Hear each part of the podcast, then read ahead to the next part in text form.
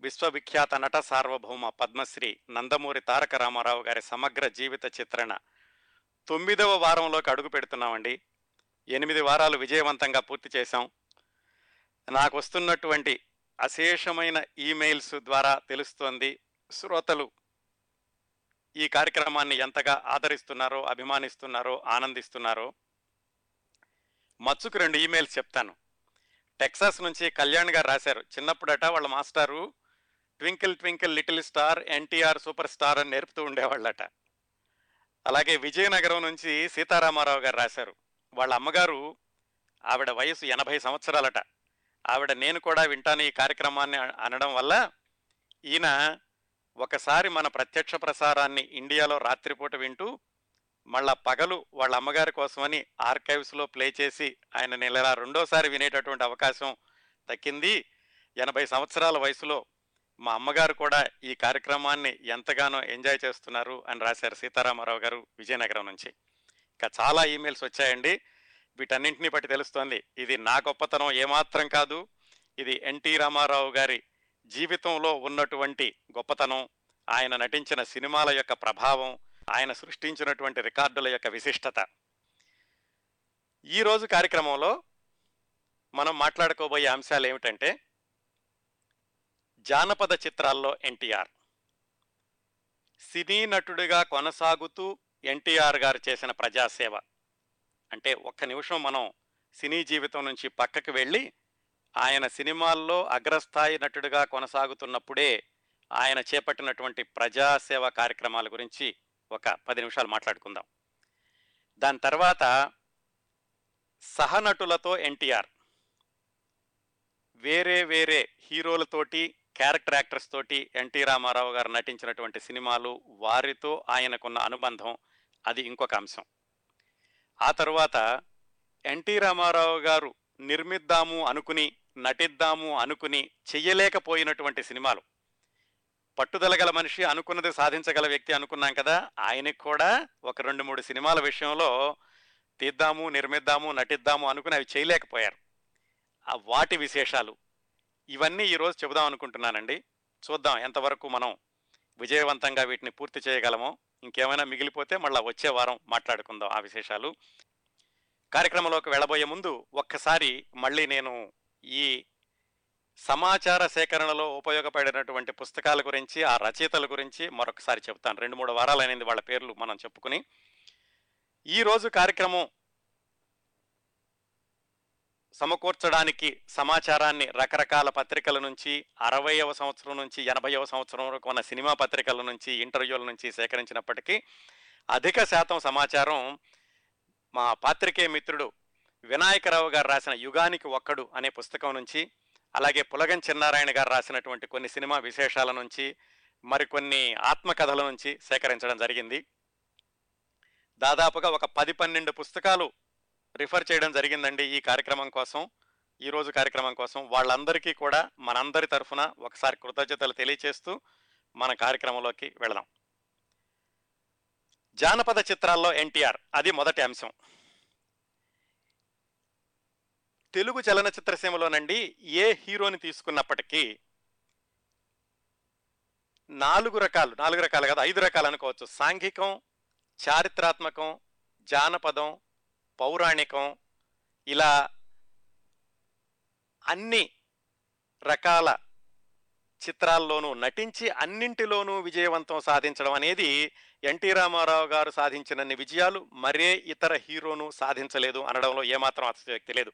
మొత్తంగా మనం స్టాటిస్టిక్స్ చూసుకుంటే ఆయన నటించిన మూడు వందల సినిమాల్లో జానపదాలెన్ని పౌరాణికాలెన్ని సాంఘికాలెన్ని చారిత్రాత్మకాలెన్ని అన్నింటిలోనూ విజయం సాధించినవెన్ని అనేది చూసుకుంటే కనుక ఎన్టీ రామారావు గారి రికార్డు ఆయనకి పదిలంగా ఉంటుంది. అలాగే ఈ అన్ని రకాల చిత్రాలని దర్శకత్వం వహించి విజయవంతం చేసిన రికార్డు కూడా ఎన్టీ రామారావు గారిదే. వేరే హీరోలు ఎవరినైనా అన్నింటిలోనూ నటించారు అని మనం పోలికకి తీసుకొచ్చినా అన్ని విజయవంతమైన చిత్రాలు అన్నింటికి దర్శకత్వం వహించింది మాత్రం బహుశా భారతదేశంలో బహుశా ప్రపంచంలో కూడా ఒక ఎన్టీ రామారావు గారు ఒక్కళ్ళే అయ్యుంటారు. ఆయన దర్శకత్వం వహించి అన్ని రకాల చిత్రాలని ఘన విజయం సాధింపచేయడం అనేది ఎన్టీ రామారావు గారికి మాత్రమే సాధ్యపడింది. పౌరాణికాల్లో ఎన్టీ రామారావు గారు శ్రీకృష్ణుడిగాను శ్రీరాముడిగాను వివిధ పాత్రల్లోనూ తెలుగువారి హృదయాలని అలరిస్తే అలరించి ఆయన తెలుగువారి హృదయాల్లో దేవుడై కొలువున్నాడు. అలాగే ఆయన డ్రాయింగ్ రూమ్లోని క్యాలెండర్ నుంచి పూజా మందిరంలోకి నడిచి వెళ్ళాడు మాయాబజార్లోని శ్రీకృష్ణుడి రూపంలో. అది ఒక రకమైనటువంటి ప్రేక్షకులైతే ఆయన జానపదాల్లో ఆయన సృష్టించినటువంటి విశేషాలు ఆయన నటించినటువంటి సినిమాలతోటి సామాన్య ప్రేక్షకులకి ఎన్టీ ఓడుగా ఒకవైపు దేవుడు రెండో వైపు ఎన్టీ ఓడు రెండు ఎన్టీఆర్ఏ ఈ జానపద చిత్రాల్లో చాలా వరకు మనకి అనిపిస్తూ ఉంటుంది. ఎక్కువగా జానపదం అనగానే మనకి విఠలాచారి గారు కాంతారావు గారు గుర్తొస్తూ ఉంటారు. అయితే ఒక విశేషం ఏమిటంటే చాలామంది గమనించినది ఎన్టీ రామారావు గారి మూడు వందల సినిమాల్లో దాదాపుగా పద్దెనిమిది శాతం సినిమాలు జానపదాలేనండి. అంటే దాదాపుగా యాభై రెండు సినిమాలు ఆయన నటించినటువంటి సినిమాల్లో యాభై రెండు జానపదాలు. ఇంకొక విశేషం ఆయన సాంఘికాల్లో నటిస్తూ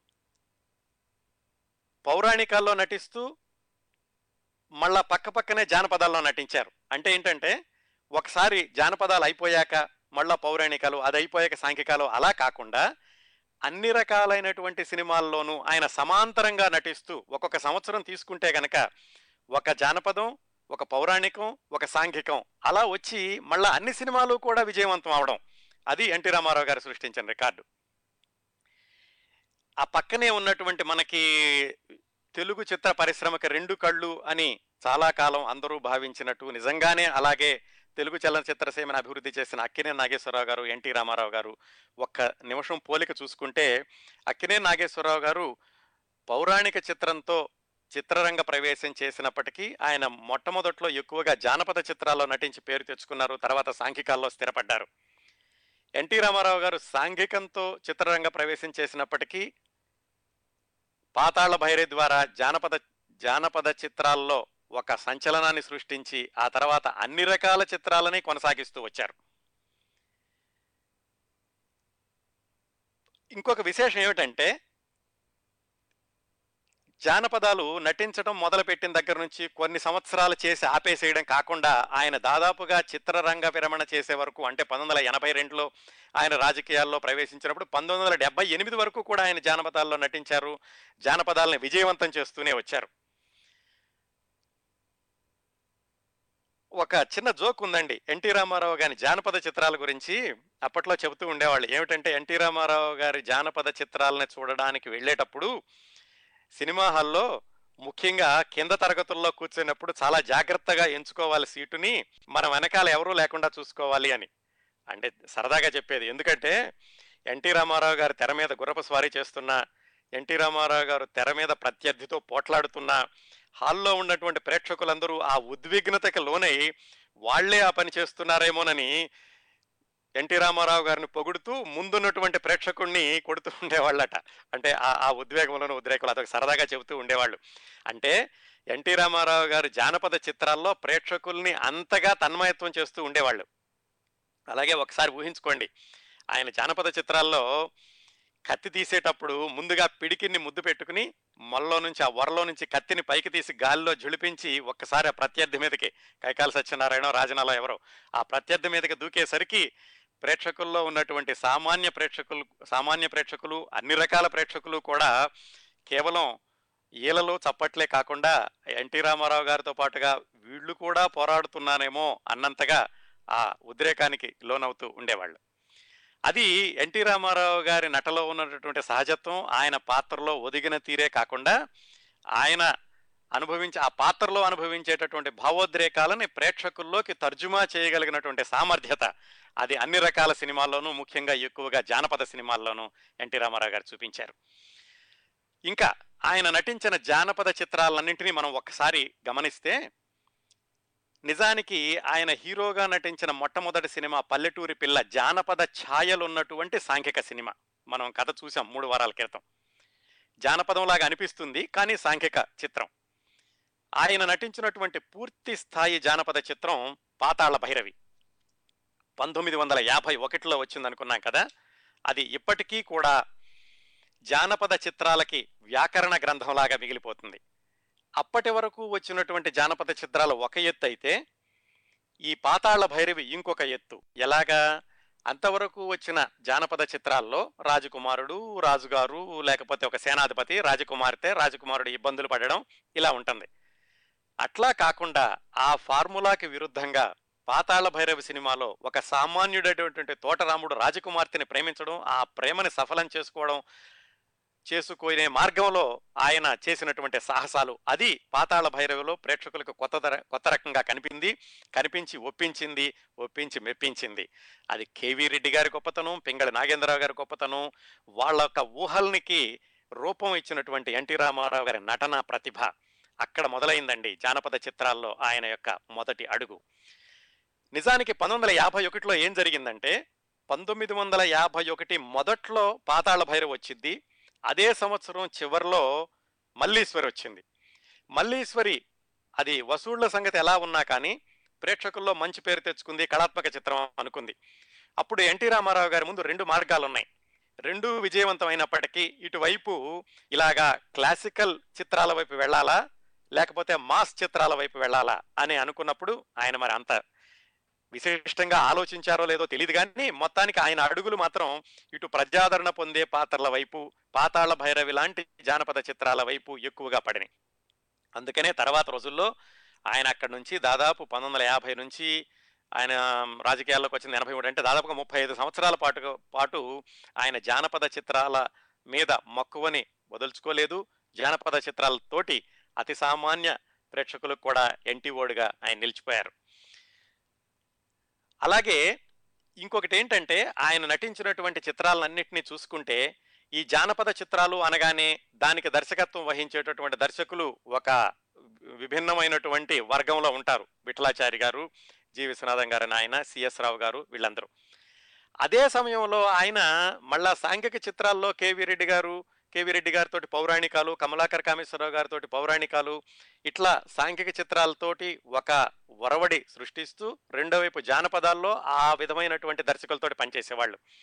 ఎందుకు చెప్తున్నానంటే ఆ రోజుల్లో ఎంత పెద్ద హీరో అయినా కానీ ఫలానా దర్శకుడితోటే పనిచేయాలి లేకపోతే ఫలానా సాంకేతిక వర్గంతోటే పనిచేయాలి ఫలానా రకమైనటువంటి కథలకే పనిచేయాలి అనుకో అనుకోకుండా అన్ని రకాల దర్శకులు అన్ని రకాల కథలు రకాల చిత్రాల్లో నటించడం వల్లే ఇప్పటికీ ఎన్టీ రామారావు గారు నటించిన మూడు వందల చిత్రాల్లో మనకి అన్ని వర్గాల ప్రేక్షకుల్ని సంతృప్తి పరిచేటటువంటి చిత్రాలు కనిపిస్తూ ఉంటాయి.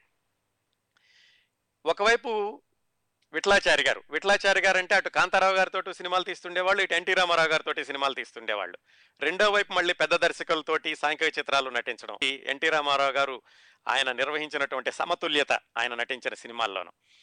ఇంకొకటి ఏమిటంటే ఈ చిత్రాలన్నీ ఆయన ఏ చిత్రంలో నటించినా కానీ విజయవంతం అవడానికి కారణం బహుశా ఎన్టీ రామారావు గారు ఆ సినిమాలుంటే ఇంకా మిగతా దర్శకుడు ఎవరు నటీమణి ఎవరు సంగీత దర్శకుడు ఎవరు ఇవన్నీ ప్రేక్షకులు ఎక్కువగా పట్టించుకునే వాళ్ళు కాదు. ఎన్టీ వాడు ఉన్నాడా లేడా? అంతే ఎన్టీ వాడు ఉన్నాడు అంటే ఆ సినిమాకి వెళ్ళి తీరాల్సిందే. అలాంటి ఇమేజ్ని ఆయన ప్రేక్షకుల్లో సంపాదించుకున్నారు. ఈ పాతాళ భైరవి తర్వాత అండి పంతొమ్మిది వందల యాభై ఒకటిలో అది వచ్చాక ఆయన వరసనే చేసినటువంటి జానపద చిత్రాలు కొన్నింటిని పరిశీలిస్తే పంతొమ్మిది వందల యాభై మూడులో చండీ రాణి భానుమతి గారితో నటించారు. భానుమతి గారు దర్శకత్వం వహించి నిర్మించి మూడు భాషల్లో ఒకేసారి విడుదల చేసినటువంటి చిత్రం చండీరాణి దాంట్లో ఆయనే హీరో. ఆ తర్వాత విజయ ప్రొడక్షన్స్ వాళ్ళది చంద్రహారం. ఆయన ఇంకా విజయ ప్రొడక్షన్స్ వాళ్ళ కాంట్రాక్ట్లో ఉండగా చంద్రహారం. దాని తర్వాత మాయాబజార్ వచ్చింది. మాయాబజార్ ముందు వచ్చినటువంటి చంద్రహారం. అది కూడా కమలాకర్ కామేశ్వరరావు గారిది. దానిలో నటించారు. అలాగే అది అంత విజయవంతం కాలేదు.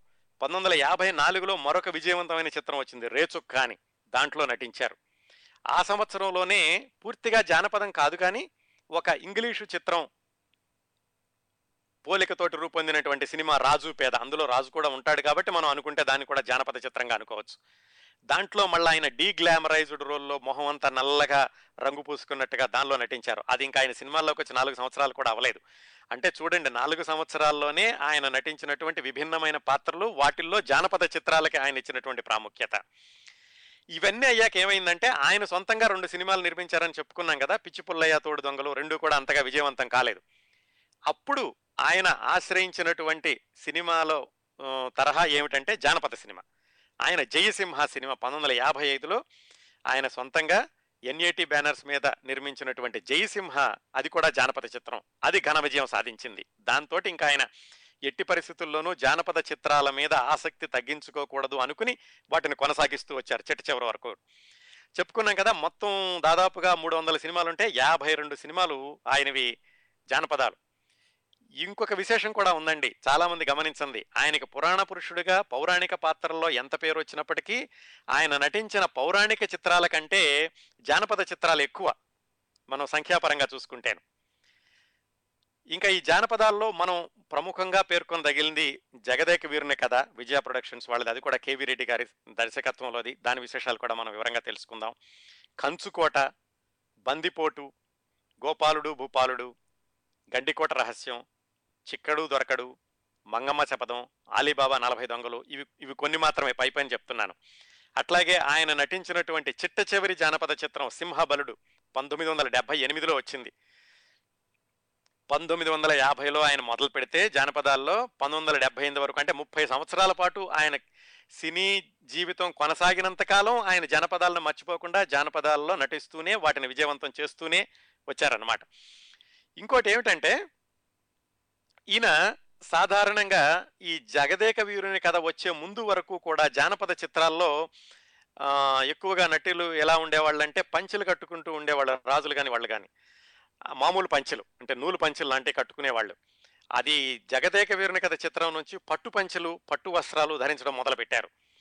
అలాగే విఠలాచారి గారి దగ్గర వచ్చిన దగ్గర నుంచి ఆయన చేసిన ఇంకొక మార్పు ఏంటంటే ఈ జానపద చిత్రాల్లో నటించేటటువంటి పాత్రలు రాజుగారు కానీ రాజు రాజకుమారుడు వీళ్ళందరూ ముఖ్యంగా సేనాధిపతి అంటే ప్రతినాయకుడు వీళ్ళందరికీ కూడా ఏంటంటే ఈ ఒంటికి అంటి పెట్టుకుని ఉండేటటువంటి సిల్ స్కిన్ టైట్ అంటారు చూడండి స్కిన్ టైట్ నైలాన్ దుస్తులు వేయడం విఠలాచారి గారు మొదలుపెట్టారు.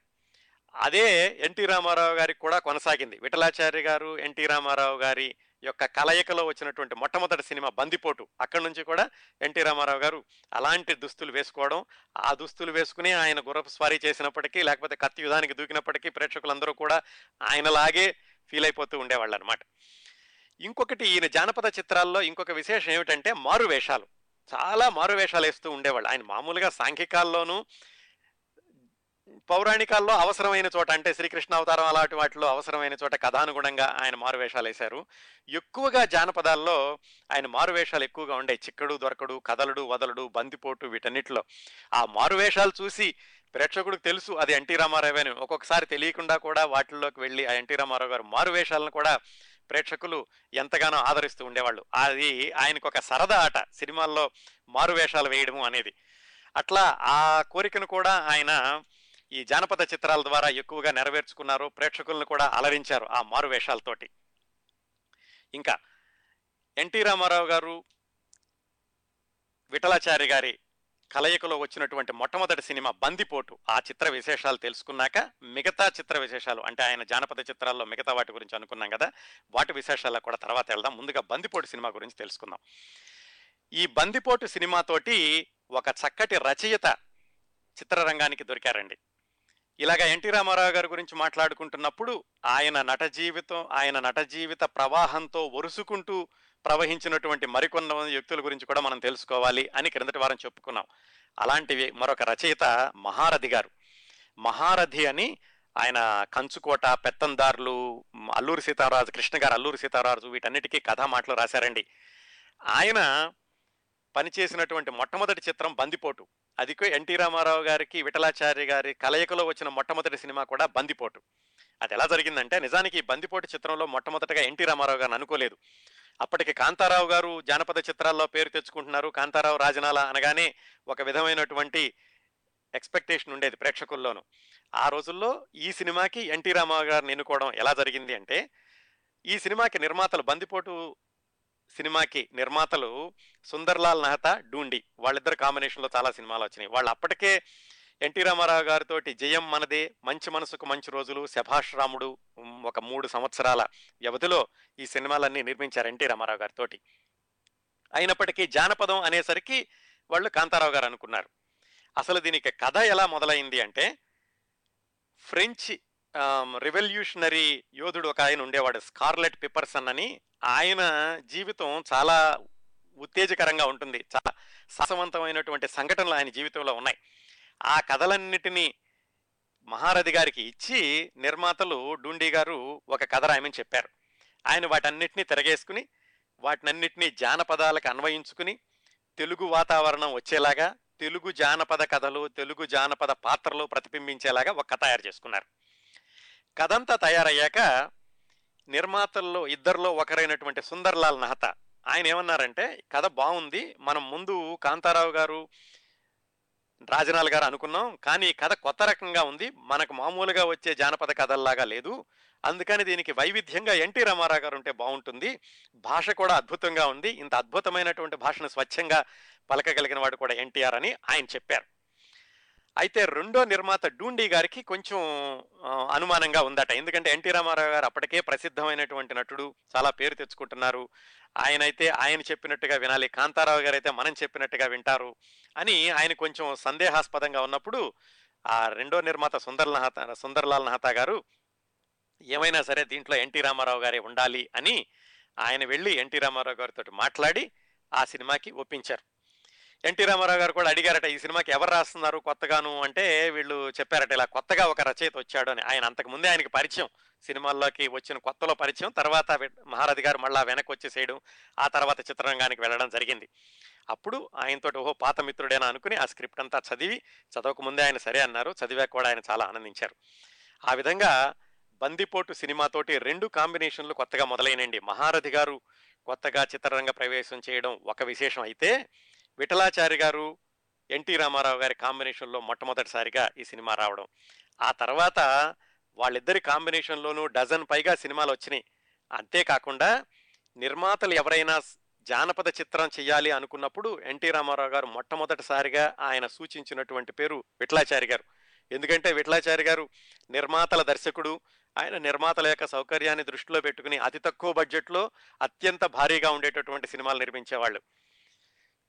వాటి కొన్ని ఉదాహరణలు ఎన్టీ రామారావు గారితోటి ఆయన కలిసి చేసినటువంటి మరొక అద్భుతమైన జానపద చిత్రం మంగమ్మ శపథం. ఆ విశేషాలన్నీ కూడా ఈరోజే మాట్లాడుకుందాం. ఇదండి ఎన్టీ రామారావు గారి జానపద చిత్రాల గురించినటువంటి విహంగ వీక్షణం. అలాగే ఆయన ఆ, విఠలాచారి గారి కాంబినేషన్లో ఉన్నటువంటి మొట్టమొదటి సినిమా బందిపోటు చిత్ర విశేషాలు. తర్వాత ఆయన సినిమాల్లో జానపద చిత్రాల్లో ఆయన సినీ రంగ ప్రవేశం చేసిన కొత్తలో వచ్చినటువంటి పాతాళ భైరవితోటి ఆయనకి డిఫరెంట్ ఇమేజ్ ఇచ్చిన కేవి రెడ్డి గారి దర్శకత్వంలోనే ఆ విజయ ప్రొడక్షన్స్లోనే వచ్చిన ఇంకొక మహత్తర జానపద చిత్రం జగదేక వీరుని కథ. ఎన్టీ రామారావు గారు పౌరాణిక సినిమాలండి బెంగాలీ వాళ్ళు ఎక్కువగా అనువాదం చేసి చూసుకునే వాళ్ళట. ఎందుకంటే బెంగాల్లో పౌరాణిక చిత్రాల నిర్మాణం తక్కువగా ఉండేది. దానికి వేసేటటువంటి సెట్లు కానీ నటీనటులు దొరకడం కానీ ఎందువల్ల అయినా కానీ అక్కడ పౌరాణిక చిత్రాలు తక్కువగా ఉండేవి ఎన్టీ రామారావు గారు బెంగాల్లో చాలా ఫేమస్. ఆయన పౌరాణిక చిత్రాలన్నీ అనువాదం చేసుకునేవాళ్ళు. ఈ విషయం ఎందుకు ఇప్పుడు ఎందుకు చెప్పానంటే ఈ జా ఈ జగదేక వీరుని కథ చిత్రం కూడా బెంగాల్లోకి అనువాదం అయ్యి అక్కడ కూడా విజయం సాధించింది. కేవలం బెంగాల్లోనే కాకుండా జగదేక వీరుని కథ సినిమాకి ఇంకొక రికార్డు ఏమిటంటేనండి తెలుగులో మాత్రం దీన్ని తీసి కన్నడ తమిళ ఒరియా బెంగాలీ హిందీ ఈ ఐదు భాషల్లోనూ విజయ ప్రొడక్షన్స్ వాళ్ళే అనువాదం చేశారు అంటే డబ్బింగ్ చేశారు. ఇలాగా ఒక భాషలో తినిసిన సినిమాని ఎక్కువ భాషల్లో డబ్బింగ్ చేసి అత్యంత ఘన విజయం సాధించిన సినిమాలు భారతదేశ చరిత్రలో వేళ్ళ మీద లెక్క పెట్టబడగలిగినవి మాత్రమే ఉన్నాయటండి. వాటిల్లో జగదేక వీరుని కథ ఒకటి. అది దాని ప్రత్యేకత. ఇది పంతొమ్మిది వందల అరవై ఒకటిలో వచ్చింది. అంటే ఏంటి పాతాళ భైరవి వచ్చినటువంటి దాదాపుగా పది సంవత్సరాలకి వచ్చింది ఈ జగదేక వీరుని కథ. ఈ జగదేక వీరుని కథ సినిమాకి మూలం ఒక తమిళ సినిమా పంతొమ్మిది వందల నలభై నాలుగులో. అంటే ఈ సినిమా తీయడానికి పదిహేడు సంవత్సరాల ముందు పంతొమ్మిది వందల నలభై నాలుగులో తమిళంలో ఒక సినిమా వచ్చిందండి. దాని పేరు ఏంటంటే జగదల ప్రతాపన్. ఆ సినిమా ఆధారంగా ఒక కథ రాసుకుందామని కేవి రెడ్డి గారు పెంగళి నాగేంద్రరావు గారిని పిలిచి కథ రాయించారు. అలా తయారైంది ఈ జగదేక వీరుని కథ. సినిమా కథ దాంట్లో ఎన్టీ రామారావు గారి నటన ఇవన్నీ ఒకటి. ఈ సినిమాలో అన్నింటి గురించి ఎంతసేపు మాట్లాడుకుంటామో ఈ సినిమాలో ఒక్క పాట గురించి అంతసేపు మాట్లాడుకోవచ్చండి. అదే శివశంకరి అనేటటువంటి పాట. ఎన్టీ రామారావు గారు ఐదు వేషాల్లో కనిపిస్తారు చూడండి ఆ పాట గురించి. దాని గురించి ప్రత్యేకంగా చెప్పుకుందాం. ఈ సినిమాలో ఇంకొక విశేషం కూడానండి ఒక హీరో నలుగురు హీరోయిన్లతోటి మొత్తం సినిమా అంతా నడవడం అనేది చాలా తక్కువ సినిమాలు వచ్చినాయి. అలా వచ్చినప్పటికీ కూడా విజయవంతమైనవి చాలా తక్కువ. ఈ చిత్రానికి ఉన్న ప్రత్యేకత అది కూడా ఒకటి. రామారావు గారు నలుగురు హీరోయిన్లు చిత్రం పొడవునా కొనసాగి చిత్రాన్ని అత్యంతగా అత్యంత ఘనంగా విజయవంతం చేయడం. ఈ శివశంకరి అన్న పాటకు వద్దాం. ఎందుకంటే మళ్ళా ఒకసారి మీరు యూట్యూబ్లోకి వెళ్ళి చూడండి. ఆ శివశంకరి అన్న పాటలో ఎన్టీ రామారావు గారి అభినయం. ఆయన ఎందుకు మహానటుడయ్యారో మనం చెప్పేటటువంటి వేలాది ఉదాహరణల్లో అది కూడా ఒక ఉదాహరణ. అసలు ఈ పాట ఎలా మొదలైందో చూసి ఆ పాట చిత్రీకరణలో ఎన్టీ రామారావు గారు తీసుకున్నటువంటి శ్రద్ధ మాట్లాడుకుందాం. అందులో ఒక దృశ్యం వస్తుంది జగదేక్ జగదేక కథలో. ఏమిటంటే ఒక శిల అయిపోయినటువంటి దైవ దైవ భక్తుడు అంటారా ఎవరో అతన్ని యక్షుడు యక్షుడు అనుకోండి. ఆయన రక్షించడానికని ఎన్టీ రామారావు గారు పాట పాడాలి. ఆ పాట ఎలా ఉండాలి? శిలనైనా కరిగించేలాగా ఉండాలి.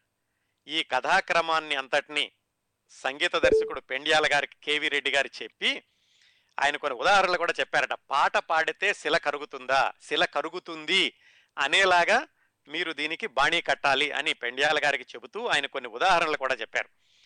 మనకి పురాణాల్లో పురాణాల్లో చూసుకుంటే నారదుడు తుంబురుడు వీళ్ళందరూ కూడా సంగీతాన్ని పాడి శిలలు కరిగించేవాళ్ళు అని చెప్తుండేవాళ్ళు. అట్లాగే ఆధునిక కాలంలో కూడా తాన్సేన్ మన చారిత్రాత్మకంగా చూసుకుంటే ఆయన దీపక్ రాగం పాడి దీపాలు వెలిగించాట. అలాగే ఓంకారనాథ ఠాకూర్ అనే ఆయన బీహార్లో కరువు కాటకాలతో ప్రజలందరూ అల్లల్లాడుతుంటే ఆయన పాడి వర్షాలు కురిపింపజేశాడట అట్లాగే పాల్ రాబ్సన్ ఆయన కూడా తెలుసు కదా ప్రఖ్యాత సంగీత విద్వాంసుడు. ఆయన పాడినప్పుడు ఆ సౌ ఆ- ప్రతి ఆ ప్రతిధ్వనికి అంటే ఆ వైబ్రేషన్కి దూరంగా ఉన్నటువంటి గ్లాసులు కూడా పగిలిపోయాయి. ఇలాంటి ఉదాహరణలన్నీ చెప్పి మీరు ఎలాంటి రాగం కడతారో ఇలాంటి వాటన్నిటికీ కూడా ధీటుగా ఉండాలి. నిజంగా ఆ పాట వినగానే శిలలు కరిగి తీరతాయి అనేటటువంటి అభిప్రాయం ప్రేక్షకుల్లో కలగాలి అని ఆయన ఇన్ని ఉదాహరణలు పెండ్యాల గారికి చెప్పినప్పుడు పెండ్యాల గారు ఈ పాటకి బాణీ కట్టడం మొదలుపెట్టారు. ట్యూన్ చేశాక దీనికి ఘంటసాల గారు పాడాలి. ఘంటసాల గారికి కూడా చెప్పారట ఇంత బిగువుగా సాగేటటువంటి పాట రకరకాల రాగాలు మారుతూ వెళ్ళేటటువంటి ఈ పాటని ఒకే టేక్లో కనుక రికార్డు చేస్తే బాగుంటుంది అంటే ఘంటసాల గారు ఒక వారం రోజుల పాటు ఇంక ఏ పాటని ఒప్పుకోకుండా ఈ పాట మీదే ఆయన సర్వశక్తుల్ని కేంద్రీకరించి ఈ పాటను పాడారు ఘంటసాల గారు. ఇంత వెనకాల జరిగిందండి నేపథ్యం. మనం తెర మీద చూసేటప్పటికీ వెనకాల ఎంత జరిగినప్పటికీ తెర మీద దాని చిత్రీకరణ దాన్ని అభినయించినటువంటి నటుడు దాన్ని బట్టి ఈ పాట యొక్క విలువ పెరుగుతూ ఉంటుంది అనడానికి ఇది ఒక ఉదాహరణ. అప్పుడు ఎన్టీ రామారావు గారికి చెప్పారు సన్నివేశం చెప్పారు ఈ పాట వినిపించారు. ఆయన ఈ పాట అంతా విన్నాక పెండియాల గారిని అడిగారటండి సంగీత దర్శకుడు పెండియాల గారిని. మీరు కూడా రండి. షూటింగ్ జరిగేటప్పుడు మీరు ఉండండి. నేను లిప్ మూమెంట్ ఇచ్చేటప్పుడు పెదాలకు కదిపేటప్పుడు కరెక్ట్గా చిట్ట చివరిలో వచ్చేటటువంటి ఆలాపనకి కరెక్ట్గా సరిగమలకి కనిపో సరిపోతుందో లేదో మీరు చెబుదురు కానీ అని. అలాగే ఘంటసాల గారు పెండియాల గారు రిహార్సల్ చేస్తున్నప్పుడు వాళ్ళతో కూర్చుని ఘంటసారగాలు ఎలా పాడుతున్నారో దాన్ని పరిశీలించి ఆయన పెదవులు దేనికి ఎలా కదులుతున్నాయో పరిశీలించి అదంతటినీ ఆయన నటనలో చూపించారు. ఇంకొక ఇబ్బంది కూడా ఉందండి. ఈ ఈ పాటలో ఏమిటంటే ఆ పాటలో ఐదుగురు ఎన్టీ రామారావు గారు కనిపిస్తారు ఒకేసారి తెర మీద. సినిమా తీసేటప్పుడు ఇంతకుముందు ఒకసారి మన మన పేరు గురించి మాట్లాడుకునేటప్పుడు వీటిని ఏమంటారంటే మాస్క్ షాట్స్ అంటారు. ఒకసారి ఒక ఎన్టీ రామారావు గారిని తీసాక మళ్ళీ ఫిలింని వెనక్కి తిప్పి మళ్ళీ రెండో ప్లేస్లో ఎన్టీ రామారావు గారిని కూర్చోబెట్టి మళ్ళీ తీసి మళ్ళా ఫిలింని వెనక్కి తిప్పి మళ్ళీ ఎన్టీ రామారావు గారిని కూర్చో ఇలా తీయాలి మాస్క్ షాట్స్. ఇలా తీసినప్పుడు ఏమవుతుంది? ఒక వాయిద్యాన్ని వాయించే ఎన్టీ రామారావు గారి హావభావాలు ఇంకో వాయిద్యాన్ని వాయించే ఎన్టీ రామారావు హావభావాలు విడివిడిగా ఉండాలి. మళ్ళా పాడుతున్నటువంటి ఎన్టీఆర్ మధ్యలో ఉంటారు. ఆలాపన చేసే ఎన్టీఆర్. ఆయన హావభావాలు వేరేగా ఉండాలి. ఆయన పక్క వాళ్ళ వైపు చూసేటప్పుడు వేరేగా ఉండాలి. ఆ పక్కనున్న ఎన్టీ రామారావు ఈయనకి ఇచ్చేటటువంటి ప్రతిస్పందన వేరేలాగా ఉండాలి. ఇంత సంక్లిష్టత ఉంటుందండి. ఆ పాటని చిత్రీకరణలో ఎంత సంక్లిష్టత ఉంటుందో నటించే నటుడు కూడా అంత సవాలు ఆ పాటలో నటించడం.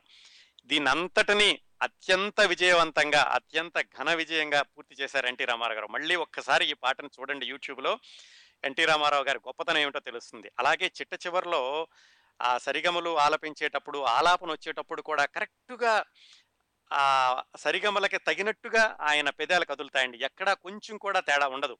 లాంగ్ షాట్‌లో తీసేటప్పుడు అటు ఇటు ఉన్నా కానీ సరిపోతుంది. కానీ ఆయన అత్యంత దీక్షతోటి, క్రమశిక్షణతోటి ఘంటసాల గారు ఎలా పాడారో, పాడినప్పుడు మా అన్నప్పుడు పెదాలు మూదుకు మూసుకుంటాయి. సా అన్నప్పుడు ఇంకో విధంగా ఉంటాయి. అలా కరెక్ట్‌గా దానికి తగినట్టుగా అభినయించారు 'ఎన్టీ రామారావు' గారు. అదండి ఈ 'జగదేక వీరుని కథ' సినిమాలో ఒక పాట గురించి. ఇంకా చిత్రంలో చాలా విశేషాలు ఉన్నాయి మనం 'ఎన్టీ రామారావు' గారి గురించి మాట్లాడుకుంటున్నాం కాబట్టి ఆ ప్ర ఆ చిత్రం యొక్క ప్రత్యేకత గురించి 'ఎన్టీ రామారావు' గారు ముఖ్యంగా అద్వితీయంగా నటించినటువంటి పాట గురించి మనం మాట్లాడుకున్నాం. ఇది అప్పట్లోనే 25, 30 కేంద్రాల్లో వంద రోజులు ఆడిందటండి. ఇంకొక దీనికి ఇంకో ఏ సినిమాకి లేని రికార్డు 'ఎన్టీ రామారావు' గారి చాలా సినిమాలకున్నాయి. ఈ సినిమాకున్న ఇంకొక రికార్డు ఏమిటంటే మహారాష్ట్రలో షోలాపూర్ అని ఒక ఊరుంది. ఆ ఊళ్ళో కూడా తెలుగు వాళ్ళు ఉండేవాళ్ళు. ఆ ఊళ్ళో వంద రోజులు ఆడిన తెలుగు సినిమా. ఏది డబ్బింగ్ హిందీ సినిమా కాదు. సరాసరి తెలుగు 'జగదేక వీరుని కథ' షోలాపూర్‌లో వంద రోజులు ఆడింది ఒక్క 'జగదేక వీరుని కథ' మాత్రమే. అది కూడా ఈ చిత్రం యొక్క ప్రత్యేకత. అది కూడా 'ఎన్టీ రామారావు' గారికి దేశవ్యాప్తంగా ఉన్న అభిమానులకి, ఆయన నటనకు ఉన్నటువంటి అభిమానులకి నిదర్శనం షోలాపూర్‌లో ఈ సినిమా వంద రోజులు ఆడడం. అవండి 'జగదేక వీరుని కథ' చిత్రం గురించి దాంట్లో 'ఎన్టీ రామారావు' గారి విశేషాలు క్లుప్తంగా. తర్వాత 'ఎన్టీ రామారావు' గారి ద్విపాత్రాభినయంలో వచ్చినటువంటి మరొక జానపద చిత్రం 'మంగమ్మ శపథం'. ఆ చిత్రం విశేషాలు మాట్లాడుకుందాం. ఇంతకుముందు ఒకసారి చెప్పాను 'మహారథి' గారి గురించి. అలాగే క్రిందటి వారం మనం 'బిఏ సుబ్బారావు' గారి గురించి అంతకుముందు మాట్లాడుకున్నప్పుడు, అలాగే వేరే వేరే నిర్మాతల గురించి, దర్శకుల గురించి మాట్లాడుకున్నప్పుడు కూడా పుండరీకాక్షయ్ గారి గురించి క్రిందటి వారం మాట్లాడుకున్నప్పుడు 'ఎన్టీ రామారావు' గారి నట జీవితం ఒక బహోద్ధృతమైన ప్రవాహం. దాన్ని ఒరుసుకుంటూ ప్రవహించే పిల్ల కాలువలు ఉంటూ ఉంటాయి. అంటే 'ఎన్టీ రామారావు' గారి నట జీవితంలో ఆయనతో కలిసి పనిచేసినటువంటి వేలాది మంది సాంకేతిక నిపుణులు, దర్శకుల్లో కొంతమంది గురించి మనం అవ సందర్భం వచ్చినప్పుడు మనం ప్రస్తావించుకోవడం సముచితంగా ఉంటుంది. ఈ 'మంగమ్మ శపథం' చిత్రం నిర్మించిన ఆయన పేరు డివిఎస్ రాజు గారు. ఆయన డివిఎస్ ప్రొడక్షన్ పేరుతో మొట్టమొదటిసారిగా తీసిన సినిమా 'మంగమ్మ శపథం'. దాంట్లో 'ఎన్టీ రామారావు' గారు ద్విపాత్ర అభినయం చేయడం, 'ఎన్టీ రామారావు' గారు దానిలో నటించడం వెనకాల ఉన్న నేపథ్యం ఏమిటంటే, ఈ డివిఎస్ రాజు గారు చాలా కుర్రాడుగా ఉన్నప్పుడు మద్రాసు వెళ్ళి ఆయన బిజినెస్ చేద్దామని మద్రాసు వెళ్ళారు ఆయనది పశ్చిమ గోదావరి జిల్లా కవిటం అట ఆయన సొంతూరు.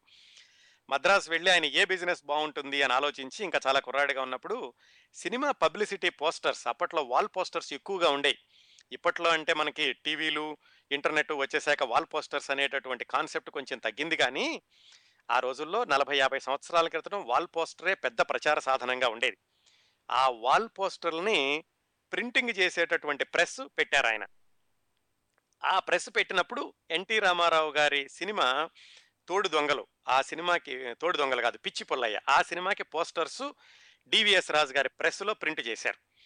ఆయన ఏమిటంటే అందరికీ భిన్నంగా ఉండాలి అని కొత్త రకమైనటువంటి లిథో ప్రెస్సు లేటెస్ట్ మెషిన్స్ తెప్పించి చాలా నాణ్యతతోటి ప్రింట్ చేసేవాళ్ళు డివిఎస్ రాజు గారు.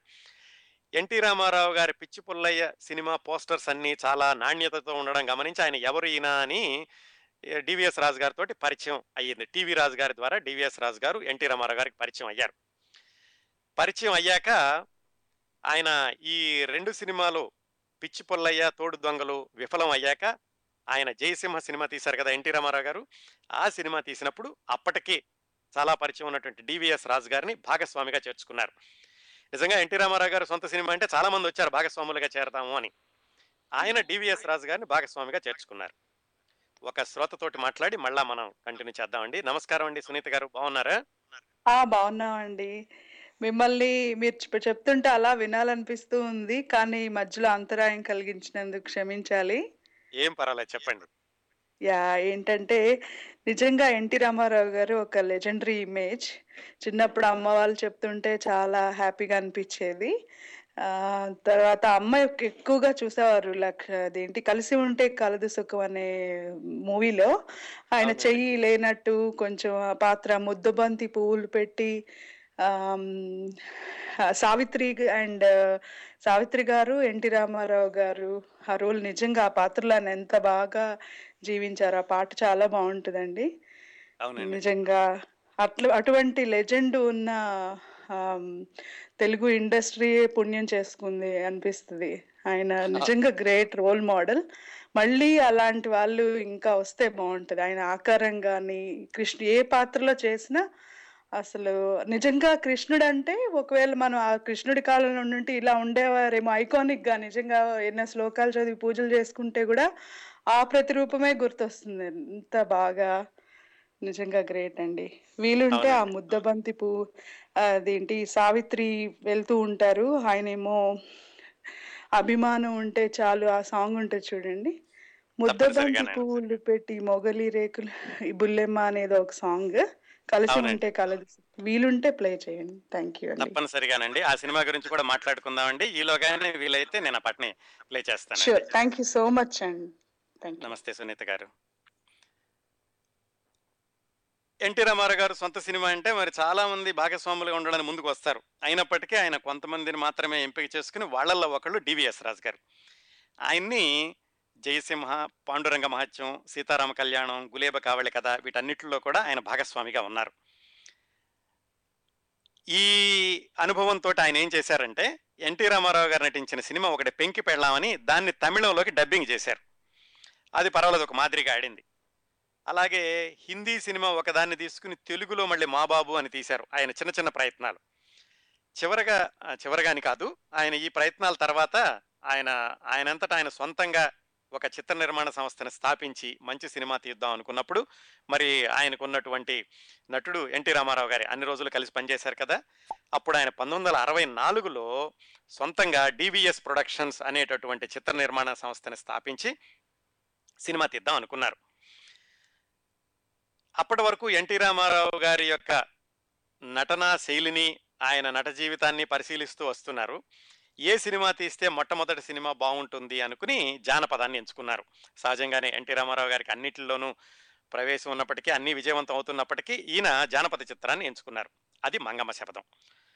ఆ మంగమ్మ శపథం సినిమా అత్యంత ఘన విజయం సాధించి డివిఎస్ ప్రొడక్షన్స్ని స్థిరపరచడమే కాకుండా ఎన్టీ రామారావు గారు విఠలాచార్య కాంబినేషన్లో మరొక సూపర్ డూపర్ హిట్ని ఇచ్చింది. ఈ మంగమ్మ శపథం సినిమా కథకండి. ఓ చాలా కథ ఉంది బ్యాక్గ్రౌండ్లో. ఏమిటంటే ఇది పంతొమ్మిది వందల నలభై మూడులో వచ్చింది. మనం మాట్లాడుకుంటుంది పంతొమ్మిది వందల అరవై నాలుగులో. అంటే ఇరవై సంవత్సరాల క్రిందటే ఈ కథ తమిళంలో వచ్చింది. అది తమిళంలో చాలా బాగా ఆడింది ఆ సినిమా. తర్వాత మళ్ళీ ఒక ఏడెనిమిది సంవత్సరాలకి పంతొమ్మిది వందల యాభైలో మళ్ళా దాన్ని మంగళ అనే పేరుతోటి తీశారు. ఈ రెండిటి యొక్క ప్రేరణతోటి మళ్ళీ కొత్తగా మంగమ్మ శపథం కథ రాసుకుందాము అని డివిఎస్ రాజు గారు మొట్టమొదటిసారిగా సినిమా తీద్దాం అనుకున్నప్పుడు మంగమ్మ శపథ మంగమ్మ శపథం చిత్రాన్ని ఎంచుకోవడం జరిగింది. సరే కథంతా రాసుకున్నాక ఎన్టీ రామారావు గారు ద్విపాత్రాభినయం. ఈ సినిమా వచ్చే వరకు ఎన్టీ రామారావు గారు రెండు సినిమాల్లో ద్విపాత్రాభినయం చేశారు. అదేంటంటే అంతకుముందు రాముడు భీముడు అనే సినిమాలో అన్నదమ్ములుగా వేశారు. అగ్గిపిడుగులో అన్నదమ్ములుగా వేశారు. సత్యనారాయణ మహత్యం అని ఇంకో సినిమా వచ్చిందండి. దాంట్లో ఏంటంటే భగవంతుడు అలాగే భక్తుడు రెండుడుకోలో నటిస్తారు. ఇలా మూడు సినిమాల్లో ఆయన ద్విపాత్ర అభినయం చేశారు. మంగమ్మ శపథం వచ్చే వరకు. ఈ మంగమ్మ శపథం సినిమాలోనే ఆయన మొట్టమొదటిసారిగా ఏంటంటే తండ్రి కొడుకు తండ్రి కొడుకుగా ద్విపాత్రాభినయం చేయడం అనేది మంగమ్మ శపథం చిత్రంతో మొదలైంది. ఆ తర్వాత చాలా చాలా సినిమాల్లో వచ్చిందనుకోండి. ఈ సినిమాల వరవడికి పునాది వేసింది మంగంప శపథం అని చేర్చుకోవచ్చు. ఏది? తండ్రి కొడుకుగా ఒక నటుడు ద్విపాత్రాభినయం చేయడం అనేది. ఇది ఎన్టీ రామారావు గారికి నూట నలభై ఒకటో సినిమా అండి. ఆయన మొత్తం యాభై రెండు జానపద చిత్రాల్లో నటించారని చెప్పుకున్నాం కదా సరిగ్గా ఇది మధ్యదనమాట. అంటే ఇది ఇరవై ఆరవ జానపద చిత్రం ఆయన. అలాగే ఈ సినిమాల్లో కూడా ఆయన విపరీతమైనటువంటి మారువేషాలు వేస్తారు ప్రేక్షకులందరూ కూడా ఎంతగా హర్షాతిరేకంతో చప్పట్లు కొట్టేవాళ్ళు ఆ సినిమా చూసి మీరు ఎవరైనా పాత వాళ్ళు ఉంటే కనుక అడగండి ఆ సినిమా ఎంత ఘన విజయం సాధించింది అనేది. ఇక ఈ సినిమాలో ఎన్టీ రామారావు గారి ధీటుగా ఎన్టీ రామారావు గారిని ఎన్టీ రామారావు గారు అమ్మ అని పిలవాలి అలాగే ఎన్టీ రామారావుని కొడుకుగా కూడా స్వీకరించి అలాగే హీరోయిన్గాను ఉండేటటువంటి సమానమైన సమబుజ్జి ఎవరు అని వాళ్ళు జమున గారిని ఎంపిక చేసుకోవడం జరిగింది. ఇంతకుముందు చెప్పుకున్నాం విఠలాచార్య గారిని ఎన్టీ రామారావు గారు మిగతా నిర్మాతలు చాలామందికి ఆయన సిఫారసు చేస్తూ ఉండేవాళ్ళు. ఈ దర్శకుడు అయితే గనక మీకు తక్కువ బడ్జెట్లో తీస్తాడు జాగ్రత్తగా తీస్తాడు అని. దానికి ఒక ఉదాహరణ విఠలాచార్య గారు చాలా పెద్ద పెద్ద సెట్టింగులు పెద్ద పెద్ద బయట అవుట్డోర్కి వెళ్ళకుండా ఆయన స్టూడియోలోనే గబగబా తీసేసేవాళ్ళట. ఈ సినిమాలో రివ్వున సాగే రెపరెపలాడే అని ఒక పాట ఉంది ఆ పాట తీయడానికి హీరోయిన్ ఇంట్రడక్షన్ సాంగ్ కదా ఇది కొడైకెనాల్ వెళ్ళి తీద్దాం అన్నారట నిర్మాత. మొదటిసారి తీస్తున్నారు సినిమా చాలా బాగుండాలి అని చెప్పి ఆయన కొడైకెనాల్ వెళ్దామంటే ఆయన విట్లాచారి గారు ఎందుకండి మనం ఇక్కడ విజయ గార్డెన్స్లో తీసేసేద్దాం? మద్రాసులో ఉండేది స్టూడియోలో. అప్పట్లో ఆ- విజయ గార్డెన్స్లోనే బోల్డని పాటలు. ఇప్పుడు మనం చూసే పాత సినిమాలో పాటలు చాలా వరకు ఆ గార్డెన్స్లో తీసేవండి. అక్కడ తీసేస్తాను ఏం పర్వాలేదు అన్నట్టు విట్లాచారి గారు. కాదుకూడదు అని పట్టుకట్టి పట్టుబట్టి విట్లాచారి గారిని ఒప్పించి అవుట్డోర్కి తీసుకెళ్ళి కొడైకెనాల్లో ఆ రివ్వన సాగే రెపరెపలాడే పాట తీయించారు. అంత జాగ్రత్తగా తీసేవాళ్ళు విట్లాచారి గారు. ఎన్టీ రామారావు గారు విట్లాచారి గారి కాంబినేషన్లో చెప్పుకున్నాం కదా పద్నాలుగు పదిహేను సినిమాల వరకు వచ్చినాయండి. ఇంకొకటి ఉంది ఈ సినిమాలో ఇంకొక విశేషం ఏమిటంటే ఒక అమ్మాయి జమునకి చెలికత్తిగా నటించింది. పెద్ద సంభాషణలు ఏమి ఉండవు వెనకాల ఉంటుంది అంతే ఆ తర్వాత రోజుల్లో ఆ చెలికెత్తిగా నటించినటువంటి సహాయ నటీమణి ఎన్టీ రామారావు గారి పక్కన హీరోయిన్గా కూడా వేసింది. ఆ అమ్మాయి వాణిశ్రీ. దీంట్లో ఒక చిన్న పాత్ర పోషిస్తుంది అనమాట ఇలాంటి ప్రత్యేకతలతో రూపొందినటువంటి ఎన్టీ రామారావు గారి ద్విపాత్రాభినయం తండ్రి కొడుకులు గారు రూపొందిన మంగమ్మ శపథం సినిమా అప్పట్లో మంచి విజయం సాధించింది. ఐదు కేంద్రాల్లో శతదినోత్సవం జరుపుకుంది. ఇంకొక విశేషం ఉందండి ఈ సినిమా విడుదలైన సంవత్సరానికి ఇది పంతొమ్మిది వందల అరవై ఐదులో విడుదలైంది. ఆ సంవత్సరం ఎన్టీ రామారావు గారికి ఒక పెద్ద రికార్డు ఉంది. ఏమిటి అంటే ఆ సంవత్సరంలో అంటే పంతొమ్మిది వందల అరవై ఐదులో ఎన్టీ రామారావు గారు నటించినటువంటి ఎనిమిది సినిమాలు శతదినోత్సవం జరుపుకున్నాయి. ఇది ప్రపంచ రికార్డు అట్టండి. వివరంగా చెప్తాను. ఎలాగంటే ఎనిమిది సినిమాలు ఒక సంవత్సరంలో ఒక నటుడివి శతదినోత్సవం జరుపుకోవడము అంటే అర్థం ఏమిటి? ఎనిమిది వందల రోజులు ఆడిని ఆ నటుడు నటించినటువంటి సినిమాలు. సంవత్సరానికి మూడు వందల అరవై ఐదు రోజులు కడదండి ఎనిమిది వందల రోజులు ఒక నటుడు నటించిన సినిమాలు విడుదలైనవి అంటే అర్థం ఏమిటంటే దాదాపుగా ఏ రోజు తీసుకు ఏ రోజు తీసుకున్నా కానీ మూడు ఎన్టీ రామారావు గారి విజయవంతమైన సినిమాలు parallel ఆడుతూ ఉన్నాయన్నమాట ఆ సంవత్సరం అంతా కూడా పంతొమ్మిది వందల అరవై ఐదులో. ఈ రికార్డు ఇది ప్రపంచ రికార్డు అంటారు. ఒక నటుడు నటించినటువంటి సినిమాలు ఒకే సంవత్సరం ఎనిమిది శత దినోత్సవం చేసుకోవడం అనేది. అవేమిటంటే నాది ఆడజన్మే పాండవ వనవాసం మంగమ్మ శపథం మనం మాట్లాడుకున్న సినిమా తోడు నీడ దేవత వీరాభిమన్యు సిఐడి ఆడబ్రతుకు ఎనిమిది సినిమాలు ఒక సంవత్సరంలో శత దినోత్సవం జరుపుకోవడం అనేది ఒక ఎన్టీ రామారావు గారి విషయంలోనే సాధ్యపడింది. ఆ తర్వాత కృష్ణ గారికి ఏడు సినిమాలు శతదినోత్సవం దినోత్సవం జరుపుకున్న ఒకే సంవత్సరం పంతొమ్మిది వందల డెబ్బై మూడు అనుకుంటాను. ఆ ప్రాంత పంతొమ్మిది డెబ్బై మూడు ప్రాంతాల్లో అనుకుంటాను. డెబ్బై మూడు ఎనభై మూడు అనుకుంటానండి. కృష్ణ గారి రికార్డు ఉంది వేరే. అవండి మకమ చవతం చిత్ర విశేషాలు. ఎన్టీ రామారావు గారు నటించిన చిట్ట చివరి జానపద చిత్రం సింహబలుడు పంతొమ్మిది వందల డెబ్బై ఎనిమిదిలో వచ్చిందండి. ఎనభై రెండులో ఆయన రాజకీయాల్లోకి వెళ్ళారు. డెబ్బై ఎనిమిదిలో వచ్చిన వచ్చింది ఎన్టీ రామారావు గారి చిట్ట చివరి జానపద చిత్రం సింహబలుడు. నిజానికి ఈ టైటిల్ తోటి సింహబలుడు అనే టైటిల్ తోటి ఒక సినిమా తీద్దామని డెబ్బై ఎనిమిదికి చాలా ముందే దాదాపుగా మేబీ ఒక పది సంవత్సరాలు ఎనిమిది తొమ్మిది సంవత్సరాల ముందే కొన్ని ప్రయత్నాలు జరిగినాయి. అవి ఏమిటంటే పాండవ వనవాసం సినిమా తీశారు ఒక ఆయన ఏఎస్ఆర్ ఆంజనేయులు అని. నమస్కారం అండి. టోరీ లైవ్కి స్వాగతం. నమస్కారం అండి. ప్రభు గారు నేను పద్మనండి. నమస్తే పద్మ గారు బాగున్నారా? బాగున్నానండి. మీ రామారావు గారి ప్రోగ్రామ్ కూడా రికార్డ్ బ్రేక్ అవుతుందేమోనండి. చేస్తే బాగుంటుంది. ఎందుకంటే రికార్డులన్నీ బ్రేక్ చేసిన రామారావు గారి ప్రోగ్రాం కూడా రికార్డ్ బ్రేక్ చేస్తే బాగుంటుంది కదా.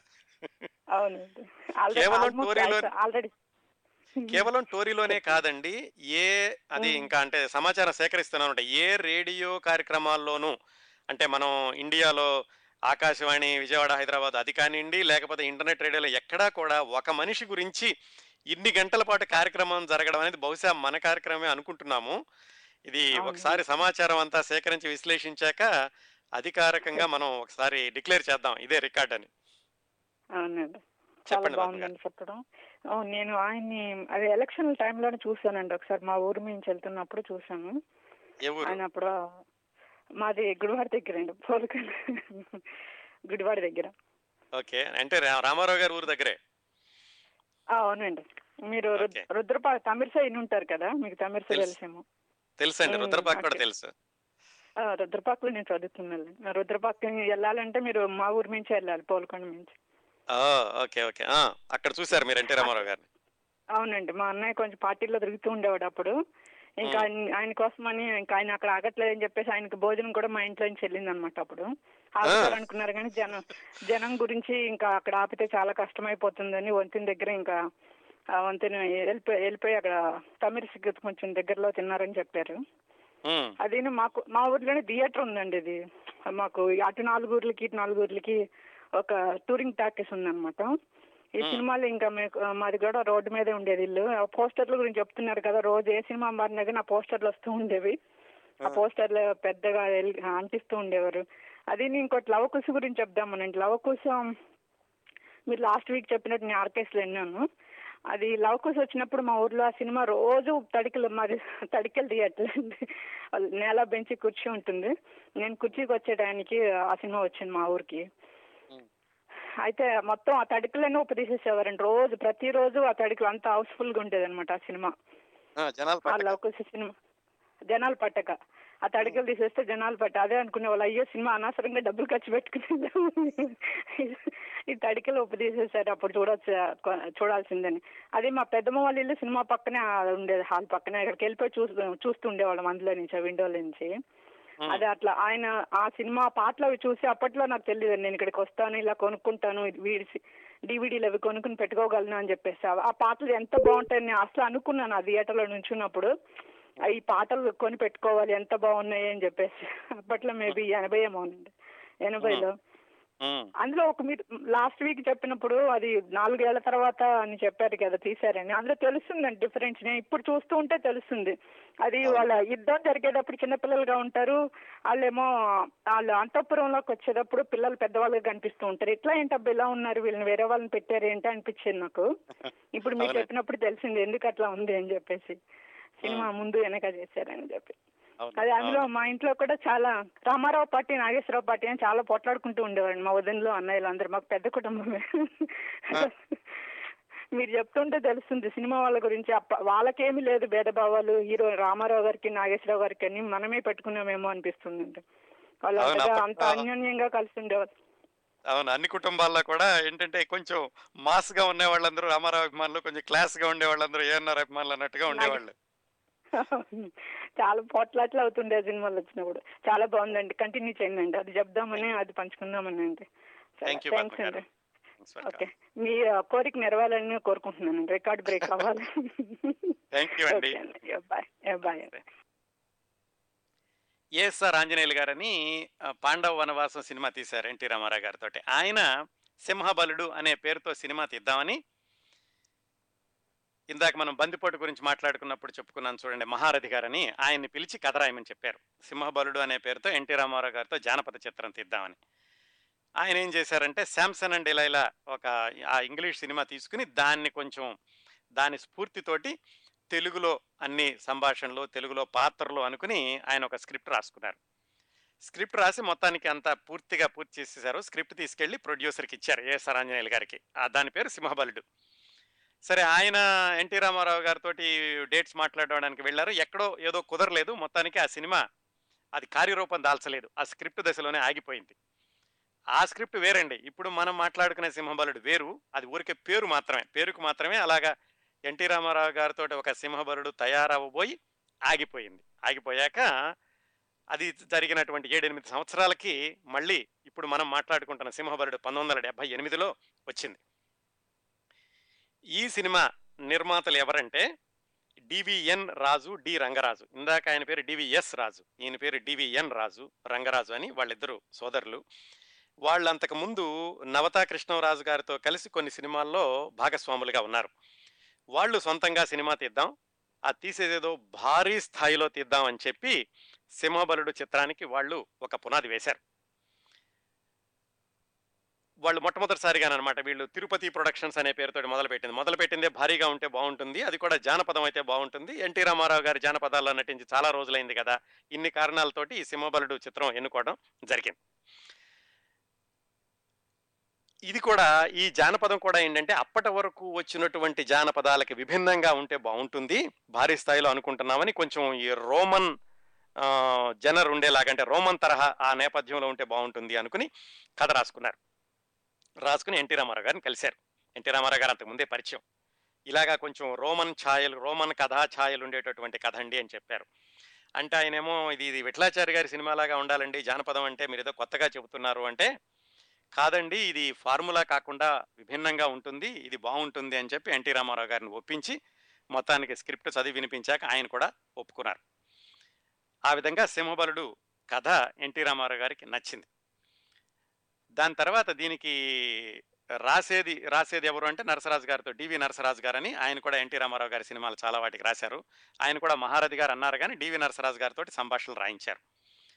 ఇంకా దర్శకత్వం ఎవరు అన్నప్పుడు వీళ్ళకి అప్పట్లో ఉన్నటువంటి జానపద సినిమాలకి దర్శకత్వం చేయగలిగినటువంటి దర్శకుడు ఎవరు? పంతొమ్మిది వందల డెబ్బై ఎనిమిదిలో అప్పట్లో ఏంటంటే సిఎస్ రావు గారు తీశారు కంచుకోట లాంటి సినిమాలు. వాళ్ళని అనుకున్నారు కానీ ప్రొడ్యూసర్లు ఏం చెప్పారంటే రాఘవేంద్రరావు గారు అయితే బాగుంటుందండి. అంతకు ముందు సంవత్సరం ఆయన అడవి రాముడు సినిమా విజయవంతం కూడా చేశాడు ఈయనతోటి అని చెప్పారు. అయితే ఎన్టీ రామారావు గారికి ఏమిటంటే అడవి రాముడు తరహా వేరు ఇది జానపద చిత్రం. జానపద చిత్రం తీయాలంటే ఒక ప్రత్యేకమైనటువంటి నేర్పు ఉండాలి. జానపద చిత్రాలు జానపద పాత్రలు ఆ సెట్టింగ్లు వాటిని హ్యాండిల్ చేసే విధానం విడిగా ఉంటుంది అని ఎన్టీ రామారావు గారు అనుకున్నారు. కానీ మొత్తానికి ఎలాగైతే నిర్మాతలు ఎన్టీ రామారావు గారు చర్చించుకుని కె. రాఘవేంద్రరావు గారిని దర్శకుడిగా పెట్టుకోవడానికి ఒప్పుకున్నారు.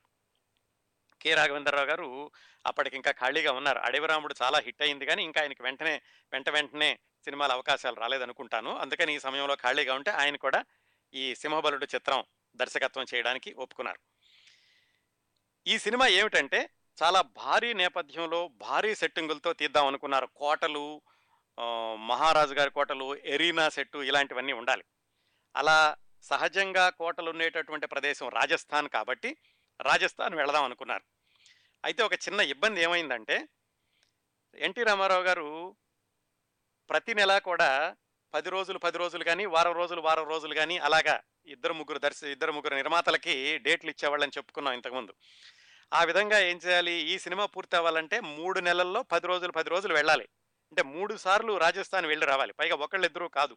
అందరూ మంది మార్బలంతో వెళ్ళాలి. అక్కడ సెట్టింగ్లు వేయాలి. ఒకసారి సెట్టింగ్ వేస్తే మూడు నెలలు ఉండాలి. ఆ సహజమైనటువంటి కోటలు కూడా మూడు నెలలు కూడా అద్దెకి తీసుకోవాలి. ఇవన్నీ కూడా ఇబ్బందులు ఉంటాయి అనుకుని అయినా సరే వెళదాం అనుకున్నారు నిర్మాతలు. ఎన్టీ రామారావు గారు ఏం చెప్పారంటే అప్పుడు ఒకసారి మీరు రాజస్థాన్ వెళ్ళి ఇంత ఖర్చు భరించే బదులు ఒకసారి మైసూర్లో ఈ బెంగళూరు బెంగళూరు మైసూర్లో కూడా మహారాజా ప్యాలెస్ చూడండి. అక్కడ ఏమైనా సెట్టింగ్ వేస్తే బాగుంటుందేమో అని ఎన్టీ రామారావు గారే సలహా ఇచ్చారు. ఇచ్చినప్పుడు నిర్మాతలు వెళ్ళి నిర్మాతలు దర్శకుడు వెళ్ళి మహారాజా ప్యాలెస్ చూసి అక్కడ బయట సెట్టింగ్ వేస్తే బాగుంటుంది అనుకుని చిట్ట చివరికి ఎలాగైతే మైసూర్లోనే సింహబలుడు చిత్రం తీయడానికి నిర్ణయించుకున్నారు. ఇందులోనండి ఒకసారి మళ్ళీ ఎక్కడైనా కనపడితే చూడండి సింహబలుడు సినిమాలో వేసినటువంటి సెట్టింగులు ఈ రోజుల్లో అయితే కానీ కేవలం గ్రాఫిక్స్ తోటి సరిపెట్టొచ్చు. మీరు ఒకసారి మగధీరా సినిమాలో పెద్ద ఎరీనా సెట్ ఉంటుంది చూడండి అదంతా గ్రాఫిక్స్తో చేసింది.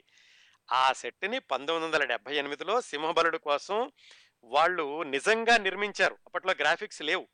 అందుకని దానికోసమని ఐదు వందల యాభై అడుగులు పొడవు మూడు వందల అడుగులు వెడల్పు నలభై అడుగులు ఎత్తు ఉన్నటువంటి ఎరీనా సెట్టు మద్రాసు నుంచి ప్రత్యేకంగా రెండు వందల యాభై మంది వర్కర్స్ని తీసుకెళ్ళి మైసూర్లో వాళ్ళు మూడు నెలల పాటు కష్టపడి ఆ సెట్టింగ్ వేశారు ఎరీనా సెట్ అది చూస్తే కనుక మీకు మగధీరాలో చూసిన ఎరీనా సెట్ గుర్తొస్తూ ఉంటుంది. దాంట్లో దాన్ని సహజంగా ఉండడం కోసమని అంత కష్టపడి వేశారు. అలాగే యాభై అడుగుల ఎత్తున్న రాజు విగ్రహం అలాగే నలభై అడుగులున్న గద్దలు ఉంటాయండి దాంట్లో. వాటి విగ్రహాలు వీటన్నిటినీ కూడా సెట్టింగులు వేశారు. ఆ సెట్టింగులు వేయడానికి ఆ రోజుల్లోనే ఎనిమిది లక్షలు ఖర్చు చేశారటండి. ఆ రోజుల్లో ఎనిమిది లక్షలతో ఒక సినిమా అయిపోతుంది. అలాంటిది సెట్టింగుల కోసం ఎనిమిది లక్షలు ఖర్చు పెట్టారు. ఇంకా ఈ భారీ సినిమా అనుకున్నాం కదా? ఎన్టీ రామారావు గారి చివ చిట్ట చివరి జానపద చిత్రం ఇంత భారీ చిత్రం అవడం అది అత్యంత విజయవంతం అవడం కూడా ఆయన జానపద చిత్రాలకి చక్కటి ముగింపు అని చెప్పుకోవచ్చు. ఈ సినిమాలోనండి ప్రధాన నటీనటులు కాకుండా పదిహేను వందల మంది జూనియర్ ఆర్టిస్టులు అరవై మంది డాన్సర్లు డెబ్భై మంది ఫైటర్లు ఇరవై మంది మేకప్ మ్యాన్లు పది మంది అసిస్టెంట్ డైరెక్టర్లు పద్దెనిమిది మంది ప్రొడక్షన్ మేనేజర్లు పనిచేశారటండి. ఈ భారీతనం అనేది ఆ సినిమాలో ప్రతి దృశ్యంలో కూడా కనిపిస్తూ ఉంటుంది. ఇంతమంది కలిసి పనిచేస్తే తప్ప అవ్వదు అని. ఇక దీంట్లో పాత్రల విషయానికి వచ్చేసరికి ఈ కథ ఏమిటంటే రాజభక్తుడు రాజుగారంటే చాలా భక్తి ఉన్నటువంటి తండ్రి అంతగా భక్తి లేనటువంటి కొడుకు ఉంటారు. ఈ కొడుకు మన ఎన్టీ రామారావు గారు. తండ్రి మహాబలుడు కొడుకు సింహబలుడు. తండ్రి పాత్రకి ఎవరయ్యాలి ఎన్టీ రామారావు గారి తండ్రి పాత్ర కంటే సహజంగా అప్పట్లో ఉన్నది గుమ్మడి గారు. గుమ్మడి గారిని పెడదాం అనుకున్నారు. అయితే ఏంటంటే ఆయనకి అప్పట్లో ఏదో అనారోగ్య సమస్య వచ్చి ఆయన ఆసుపత్రిలో చేరారు. ఆయన ఆసుపత్రి నుంచి వచ్చాక పెడదాం అనుకుంటే ఏమైందంటే వీళ్ళు కొంచెం సెంటిమెంటల్గా ఇంతకుముందు ఒకసారి అలాగే అయింది. జమీందార్ గారు అమ్మాయి సినిమాలో ఎస్వి రంగారావు గారిని పెడితే ఆయన కూడా హాస్పిటల్లో పాలై తర్వాత ఆయన కొనసాగలేకపోవడం అందుకని సెంటిమెంటల్గా ఎందుకులే అని ఎన్టీ రామారావు గారి తండ్రిగా సత్యనారాయణ గారిని పెట్టారు. ఎన్టీ రామారావు గారు సత్యనారాయణ కాంబినేషన్ దాని గురించి తర్వాత మాట్లాడుకుందాం. మరి ఆయన పెట్టినప్పుడు విలన్ ఉండాలి. విలన్ పాత్ర ఎవరు దొరుకుతారు? మామూలుగా అయితే ఎన్టీ రామారావు గారికి ఎదురుగుండా సత్యనారాయణ గారు సమ ఉజ్జిగా ఉండేవాడు విలన్గా. అప్పుడు విలన్గా మోహన్ బాబుని పెట్టుకున్నారు. Mohan Babu villain Satyanarayana N T Ramarao గారి తండ్రిగాను అలా తీసుకున్నారు. ఇంకా హీరోయిన్ ఎవరు అన్నప్పుడు అప్పట్లోనే హిట్ అయింది యమగోళ అడవిరాముడు వాటిల్లో ఉన్న జయప్రద. జయప్రద అనుకుంటే ఏమైందంటే ఇందులో ఈ భారీ కాస్ట్యూములతోటి జానపద చిత్రాల్లోనూ కొంచెం ఆ అమ్మాయి చిన్నగా కనపడుతుంది అని అప్పటికే ఎన్టీ రామారావు గారితోటి విజయవంతమైన కాంబినేషన్లో చక్కటి సినిమాలు అందించిన వాణిశ్రీని దీంట్లో హీరోయిన్గా తీసుకోవడం జరిగింది. ఇది పంతొమ్మిది వందల డెబ్బై ఎనిమిది ఏప్రిల్ ఒకటిన మొదలు పెట్టారటండి ఈ సినిమాని. విడుదలయ్యేసరికి ఆగస్ట్ అయిందనుకోండి ఏప్రిల్లో మొదలు పెట్టారు మొదలు పెట్టినప్పుడు ఏప్రిల్ అంటే అదేమిటి? వేసవికాలం మడి నిండు వేసవికాలం ఆ మండు వేసవిలో ఎన్టీ రామారావు గారి దుస్తులు ఎలా ఉండేవి? సహజత్వం కోసమని వీళ్ళు ఏం చేశారంటే ఇనప కచ్చడాలు అంటారు చూడండి ఆ ఇనుపుతో తయారు చేసినటువంటి కోట్లు ఆయన ఒకసారి సినిమా చూడండి దాంట్లో ఆయన వేసుకున్నవన్నీ కూడా నిజంగా ఇనుముతో తయారు చేసినవి. అది వేసుకుంటే ఒక బస్తా ఒడ్లు మోస్తున్నంత బరువు ఉండేదట. ఆ బరువు గలటువంటి ఆ దుస్తులు వేసుకుని లోహపు దుస్తుల్ని మండు వేసవిలో మైసూరులో ఆయన షూటింగ్ చేశారు. ఒకసారి ఆ సినిమాలో ఆయన నటించేటప్పుడు చూసి ఇవన్నీ ఊహించుకోండి. ఆయన నటనలో ఎంత ఆయన అంకిత భావం ఉండేది చిట్ట చివరి వరకు కూడా ఎంత అంకిత భావం ఉండేది అనేది ఈ సింహబలుడు సినిమా చూస్తే కనుక ఈ విశేషాలతోటి వాటిని మనం పోల్చి చూసుకోవచ్చు. అందరిలాగే ఈ సినిమా కూడా ఏం చేశారంటే ఆయన పది రోజులు పది రోజులు పది రోజులు చొప్పున మూడు నెలలు వీళ్ళకి కాల్ షీట్లు ఇచ్చారు. కాల్ షీట్లు ఇస్తే ఏంటంటే చిట్ట చివరిలో చిట్ట చివరి షెడ్యూల్ వచ్చేసరికి ఆ షెడ్యూల్లో చాలా మిగిలిపోయింది. మరి పది రోజుల్లో పూర్తి చేసేయాలి. అది లేకపోతే ఎన్టీ రామారావు గారి డేట్లు దొరకవు. అందుకని ఏం చేశారంటే చిట్ట చివరి పది రోజులు నాలుగు యూనిట్లు అంటే నాలుగు నాలుగు యూనిట్లు ప్యారలల్గా సైమిల్టేనియస్గా షూటింగ్ చేశారు. ఆ నాలుగు యూనిట్లలోనూ ఏంటంటే రామారావు గారు వాణిశ్రీ గారు ఉండేటటువంటి సన్నివేశాలేమో రాఘవేంద్రరావు గారు షూట్ చేశారట. అట్లాగే గుర్రాల మీద పరిగెత్తేవి ఇలాంటి సీన్లనేమో కోదండరామరెడ్డి గారు షూట్ చేశారు. అలాగే సత్యనారాయణ గారి మీద ఫ్యామిలీ సన్నివేశాలు వీటన్నిటినేమో కేఎస్ ప్రకాశ్రావు గారు రాఘవేంద్రరావు గారు నాన్నగారు తీశారు. ఇంకొన్ని మిగిలిన సన్నివేశాలన్నింటినేమో బాపాయ్ గారు తీశారు. ఎన్టీ రామారావు గారితోటి ఎదురులేని మనిషి సినిమా సూపర్ హిట్ ఇచ్చిన బాపాయ్ గారు. ఇలాగా నలుగురు దర్శకులు నాలుగు సార్లు పక్క పక్కనే షూటింగ్ చేస్తూ ఆ సినిమాని అనుకున్నట్టుగా మూడు నెలల్లో అంటే నెలకు పది రోజుల చొప్పున పూర్తి చేశారు. ఈ మైసూర్లో సింహబలుడు కోసం వేసినటువంటి సెట్టింగు ఆ రోజుల్లో విపరీతమైనటువంటి క్రేజ్ వచ్చిందండి. చాలా పబ్లిసిటీ వచ్చింది దానికి చాలా ప్రచారం వచ్చింది. అది చూడడానికి చుట్టుపక్కల వాళ్ళు రావడమే కాకుండా పేపర్లో కూడా రాశారు. ఇలాగ అత్యంత భారీ స్థాయిలో దీన్ని సెట్టింగులు వేశారు మైసూర్ మహారాజా ప్యాలెస్ పక్కని. అది సహజంగా నిజమైనటువంటి ఎరీనానేమో అనేలాగా సెట్టింగ్ వేశారని దక్షి ఉత్తర భారతదేశంలోని పత్రికలు కూడా రాసేసరికి హిందీ వాళ్ళకు కూడా ఆసక్తి ఏర్పడిందట ఈ సెట్టింగ్ ఎలా వేశారు అని. అందుకని బొంబాయి నుంచి వాళ్ళు వచ్చి ఎవరు? ధర్మేంద్ర అమితాబ్ బచ్చన్. ఆ రోజు బొంబాయి నుంచి బెంగళూరు దిగి బెంగళూరు నుంచి కారులో డ్రైవ్ చేసుకుని సెట్టింగ్ చూసి వాళ్ళు వెళ్ళారటండి. ఆ సెట్టింగ్ చూసి ఈ సినిమా హిందీలో తీయండి మేమందరం కూడా మీకు సహాయం చేస్తాము అని వాళ్ళు ప్రత్యేకంగా ఈ సినిమా సెట్టింగ్ కోసమని బొంబాయి నుంచి వచ్చి చూసి వెళ్ళారట. హిందీలో చేయాలనుకున్నారు కానీ మళ్ళా ఎందుకు అక్కడ మార్కెట్ వ్యవహారాలు అవి కష్టంగా ఉంటాయని చెప్పి నిర్మాతలు హిందీలో తీయలేదు. మొత్తానికి ఈ సినిమాకండి ఆ రోజుల్లోనే నలభై రెండు లక్షలు ఖర్చు పెట్టారు. ఇది అత్యంత భారీ స్థాయి. దాదాపుగా ఆరు సినిమాలకు పెట్టేటటువంటి ఖర్చు ఈ ఒక్క సినిమాకి ఖర్చు పెట్టారు. ఆ భారీతనం సినిమాలో ప్రతి దృశ్యంలోనూ కనిపిస్తుంది. పైగా ఎన్టీ రామారావు గారి చిట్ట చివరి జానపద చిత్రం. మరి దానికి అంత భారీ స్థాయిలో ఖర్చు పెట్టడం సమంజసమైనప్పటికీ అంతగానూ అది విజయవంతం అయింది. పంతొమ్మిది వందల డెబ్బై ఎనిమిది ఆగస్టు పదకొండున ఎన్టీ రామారావు గారి చిట్ట చివరి జానపద చిత్రం సింహబలుడు విడుదలైంది. అవండి సింహబలుడు విశేషాలు. మొత్తంగా చూసుకుంటే ఎన్టీ రామారావు గారి జానపద చిత్రాలు యాభై రెండు దాదాపుగా పద్దెనిమిది శాతం సినిమాలు ఆయన నటించిన మొత్తం సినిమాల్లో పద్దెనిమిది శాతం జానపద చిత్రాలే అవడం జానపద చిత్రాలతోటి ఆయన సగటు ప్రేక్షకుడికి ఎంతగానో దగ్గర అవడం అది ఎన్టీ రామారావు గారి నట జీవితంలో ఒక మరపురాని విశేషం. ఎన్టీ రామారావు గారి జానపద చిత్ర విశేషాలు ఇక్కడతో సెమికోలను పెట్టి ఒక్క ఒక విభాగం అంటే ఒక ఐటమ్ మనం ఏం చేద్దామంటే ఎన్టీ రామారావు గారి నట జీవితం కొనసాగుతూ ఉండగా ఆయన పాల్గొన్నటువంటి ప్రజాసేవా కార్యక్రమాలను చూద్దాం. చూసి ఆ తర్వాత మళ్ళీ నట జీవితానికి వద్దాం.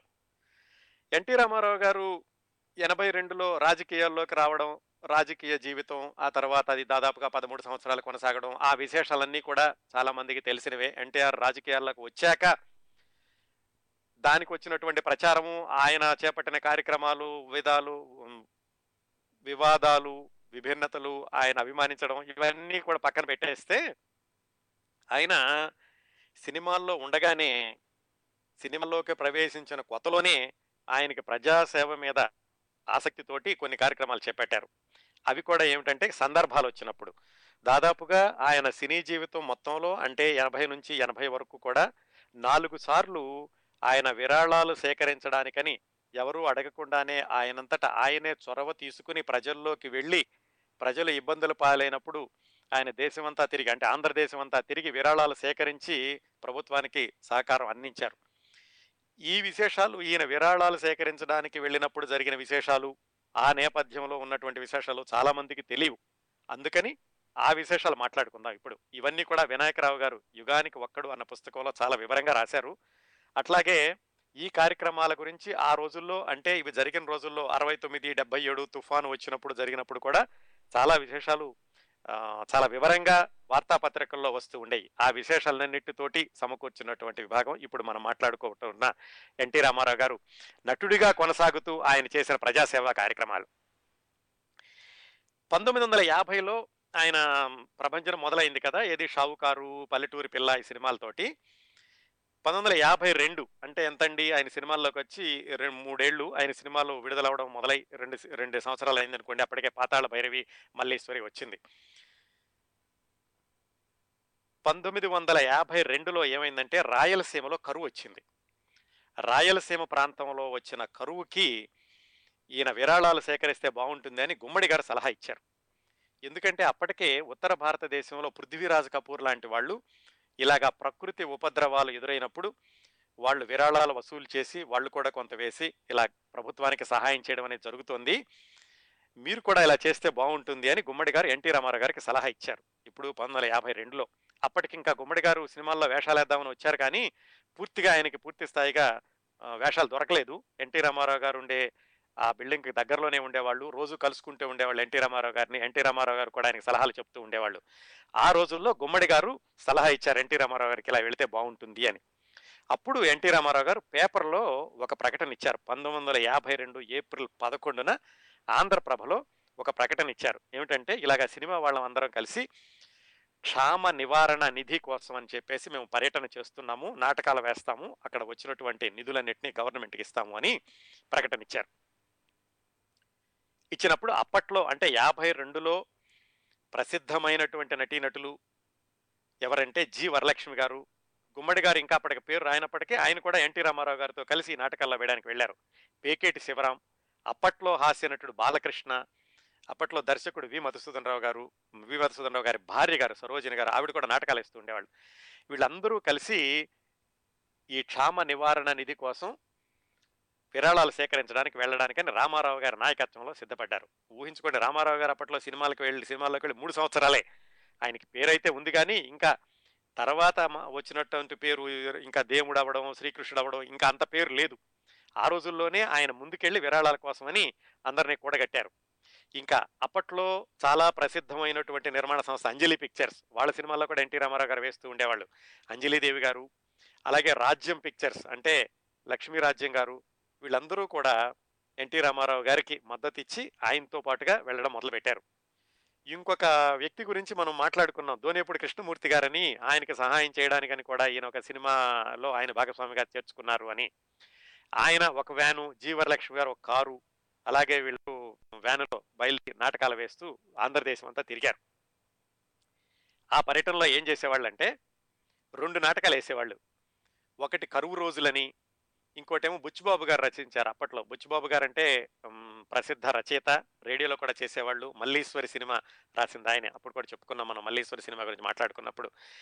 ఆయన రాసిన దారిన పోయే దానయ్య ఈ రెండు నాటకాలు వేస్తూ ఉండేవాళ్ళు ఎక్కడికి వెళ్ళినా కానీ ఈ కరువు రోజులు అనే నాటకంలో రామారావు గారు జి వరలక్ష్మి గారు గుమ్మడి పుండరీకాక్షయ్య గారు వీళ్ళందరూ నటిస్తూ ఉండేవాళ్ళు.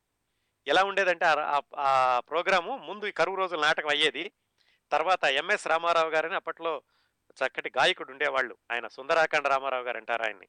ఆయనేమో ఆయన ఆధ్వర్యంలో సంగీత కచేరీ జరిగేది. ఆ సంగీత కచేరీ జరుగుతున్నప్పుడు ఎన్టీ రామారావు గారు జి వరలక్ష్మి గారు ఇద్దరూ కలిసి జోలి పట్టుకుని ప్రేక్షకుల్లోకి వెళ్ళి విరాళాలు వసూలు చేస్తూ ఉండేవాళ్ళు. దాని తర్వాత పేకేటి బాలకృష్ణ పుండరీకాక్షయ్య గారు వీళ్ళందరూ నటించినటువంటి దారిని పోయే దానయ్య నాటకం అయ్యేది. ఇలాగా ముందు ఒక నాటకం తర్వాత పాట కచేరీ పాట కచేరీ జరుగుతున్నప్పుడు మధ్యలో వీళ్ళు వెళ్ళి విరాళాలు వసూలు చేయడం మళ్ళీ నాటకం. దాదాపుగా ప్రతిరోజు కూడా నాలుగు గంటల పాటు రాత్రి మూడు గంటల పాటు ఏడు గంటలకు మొదలై రాత్రి పదింటికి అయిపోతూ ఉండేది. వాళ్ళు ఏం చేశారంటే ఇదంతా కూడా ఇరవై నాలుగు రోజుల పాటు మొత్తం ఆంధ్రదేశం అంతా పర్యటించారండి రామారావు గారి ఆధ్వర్యంలో. చీరాల గుంటూరు తెనాలి విజయవాడ అనకాపల్లి కాకినాడ విశాఖపట్నం రాజమండ్రి కొవ్వూరు లాంటి ఊళ్ళు కూడా అన్నీ పర్యటించి ఇరవై నాలుగు రోజుల్లో లక్ష రూపాయలు వసూలు చేశారు. అంటే కొంచెం చిన్న మొత్తంగా అనిపిస్తుంది ఇప్పటికి వాటిలో పోల్చుకుంటే ఇరవై నాలుగు రోజులు ఏమిటి లక్ష రూపాయలు ఏమిటి అని. ఆ రోజుల్లో పంతొమ్మిది వందల యాభై రెండు అండి. అంటే దాదాపుగా అరవై ఒక్క సంవత్సరాల క్రిందట లక్ష రూపాయలంటే ఇప్పట్లో కొన్ని కోట్లతో సమానం అది. అది వసూలు చేసి ఇక్కడ ఒక చిన్న తమాషా జరిగింది. వసూలు చేసి ఏం చేశారంటే వీళ్ళు విజయ ప్రొడక్షన్స్లో అప్పుడు ఇంకా రామారావు గారు కాంట్రాక్ట్లో ఉన్నారు. విజయ ప్రొడక్షన్స్లో రెండు సంవత్సరాలు వెయ్యాలి నాలుగు సినిమాల్లో హీరోగా వెయ్యాలని కాంట్రాక్ట్ రాయించుకున్నారని చెప్పుకున్నాం కదా. ఈ కాంట్రాక్ట్లో ఉండగా వాళ్ళు చంద్రహారం అనే సినిమా తీస్తున్నారు విజయ ప్రొడక్షన్స్ వాళ్ళు. కమలాకర్ కామేశ్వరరావు గారు మొట్టమొదటి సినిమా దర్శకత్వంలో. ఆ షూటింగ్లో గ్యాప్ వచ్చింది మధ్యలో. ఆ గ్యాప్లో వచ్చిన ఇరవై నాలుగు రోజుల్లో ఎన్టీ రామారావు గారు ఇలా వీళ్ళందరినీ కూర కూడగట్టుకుని ఈ నిధుల సేకరణ కోసమని దేశానికి పర్యటన వెళ్ళారు. ఈ లక్ష రూపాయలు వసూలు చేశాక ఆయన ఏమనుకున్నారంటే ఎన్టీ రామారావు గారు ఈ విజయ ప్రొడక్షన్స్ నాగిరెడ్డి గారి చేతుల మీదుగా దీన్ని గవర్నమెంట్కి ఇద్దాము అనుకున్నారు. అని లక్ష రూపాయలు తీసుకొచ్చాక నాగిరెడ్డి గారికి చెప్పారు. చెప్పి మీరు సరే అంటే కనుక మీ చేతుల మీదుగా గవర్నమెంట్కి ఇద్దామండి మేము ఇలా తీసుకొచ్చామంటే ఆయనకి కోపం వచ్చిందట. ఎందుకు? ఈయన డబ్బులు తీసుకొచ్చినందుకు కాదు. నాకు చెప్పకుండా వెళ్ళారు. మీరు నా కాంట్రాక్ట్లో ఉన్నారు. కాంట్రాక్ట్లో ఉండి నాకు చెప్పకుండా ఎందుకు వెళ్ళారు అని ఆయన కొంచెం కాస్త కోపంగా మాట్లాడేసరికి ఎన్టీ రామారావు గారికి కూడా కోపం వచ్చి బెచ్చం ఎత్తుకోవడానికి కూడా మీ పర్మిషన్ కావాలంటే కనుక ఈ కాంట్రాక్ట్ నాకు వద్దు అని ఈయన కూడా కొంచెం గట్టిగా మాట్లాడారట. మొత్తం తర్వాత సర్దుకున్నారనుకోండి తర్వాత విజయ ప్రొడక్షన్ చిత్రాల్లోనే చాలా చిత్రాల్లో వేశారు. నిజానికి ఎన్టీ రామారావు గారు ముఖ్యమంత్రి అయినప్పుడు మొట్టమొదటిసారిగా నాగిరెడ్డి గారిని ప్రత్యేకంగా మద్రాసు నుంచి హైదరాబాద్ తీసుకొచ్చి సెక్రటేరియట్లో ఆయన ఆయన ఆశీస్సులతో ఆయన ముందుగా ఆయన ముఖ్యమంత్రి స్థానంలో కూర్చోవడం జరిగింది. తర్వాత ఆ అనుబంధం కొనసాగింది అనుకోండి ఈ చిన్న పొరపచ్చాలు వచ్చాక నాగిరెడ్డి గారికి ఈయనకి అప్పుడు ఎన్టీ రామారావు గారు ఏం చేశారంటే ఆ లక్ష రూపాయలని కూడా రామకృష్ణ మఠానికి ఇచ్చి వాళ్ళ ద్వారా రామకృష్ణ మఠం ద్వారా ఈ రాయలసీమ కరువు నివారణకి సహాయం చేశారు.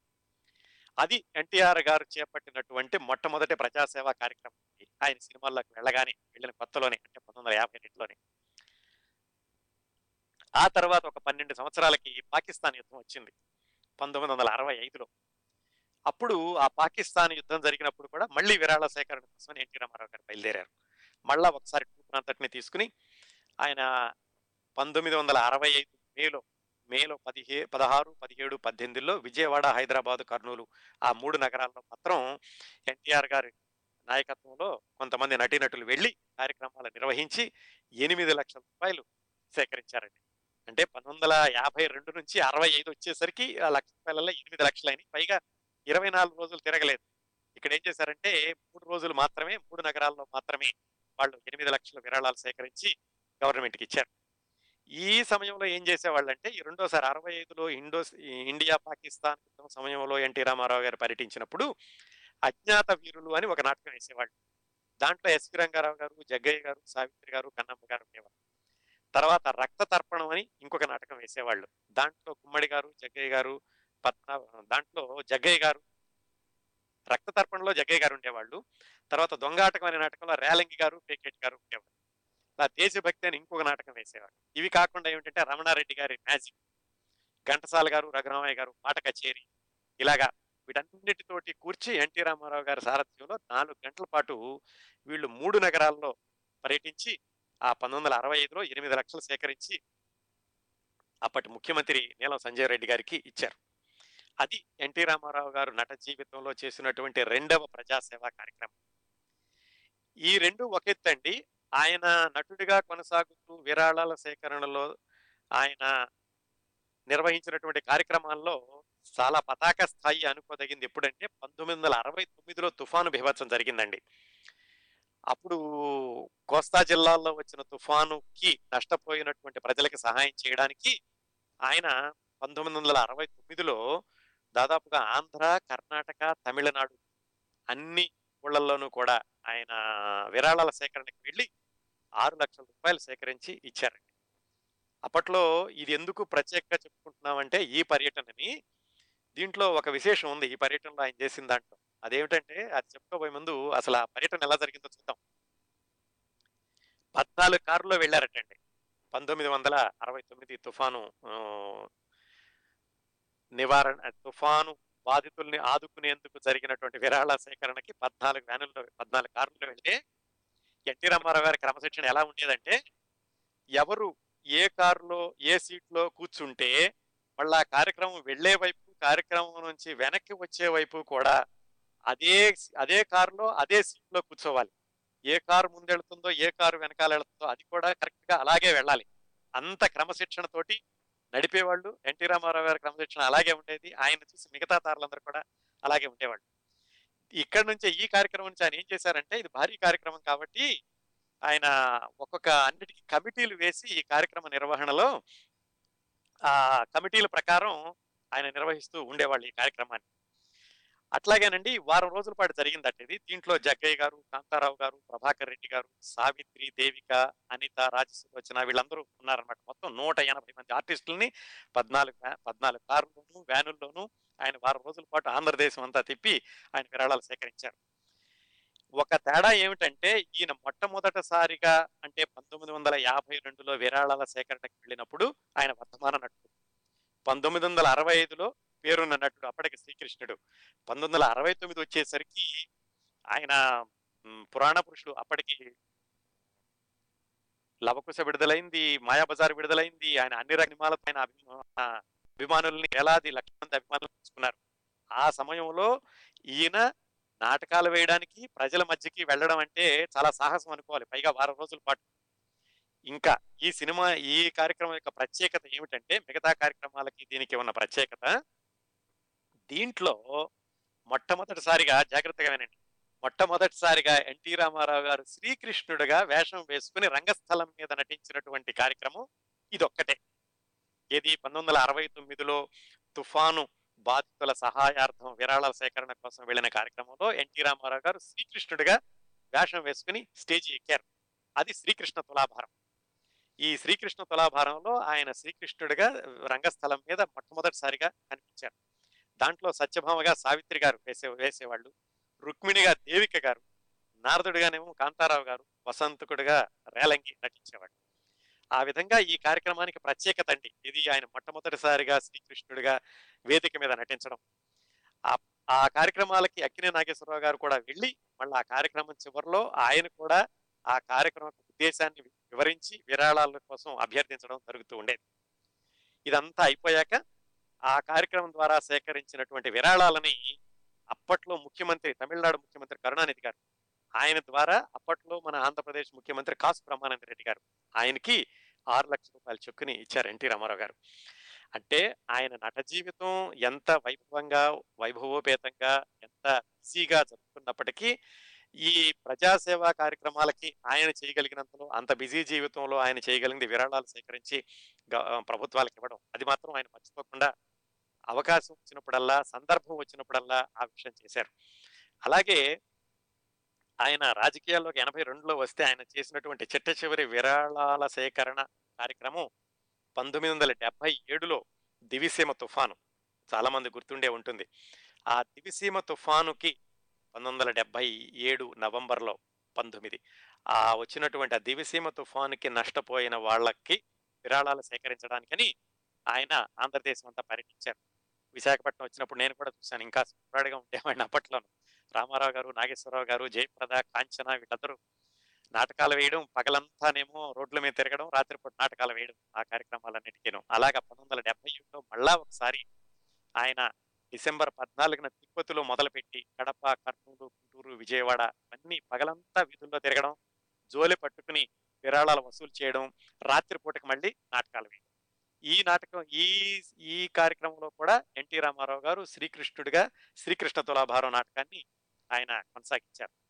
ఇంకా ఎన్టీ ఎన్టీ రామారావు గారు శ్రీకృష్ణ తులాభారంతో పాటుగా అక్కిరి నాగేశ్వరరావు గారు జయప్రద కలిసి వాళ్ళు సాంఘిక నాటకం వేస్తుండేవాళ్ళు.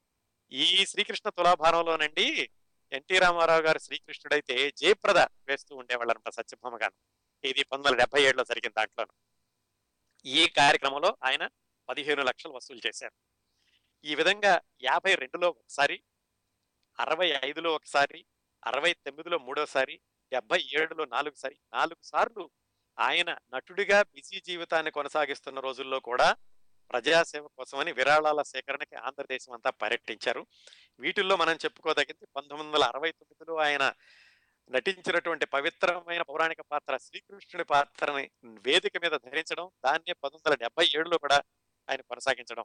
ఎందుకంటే ఆయన సినిమాల్లో శ్రీకృష్ణుడిగా చూసి ఇలా వేదిక మీద ఎదురుకుండా శ్రీకృష్ణుడు ఆయన వేదిక మీద నడుస్తూ ఉంటే ప్రేక్షకులందరూ తన్మయత్వానికి లోనవడమే కాకుండా విరాళాలకు కూడా ఎంతగానో సహకరించారు. అందుకే ఆయన పంతొమ్మిది వందల డెబ్బై ఏడుకి వచ్చేసరికి ఆ విరాళాల సేకరణ పదిహేను లక్షల స్థాయికి చేరుకుంది.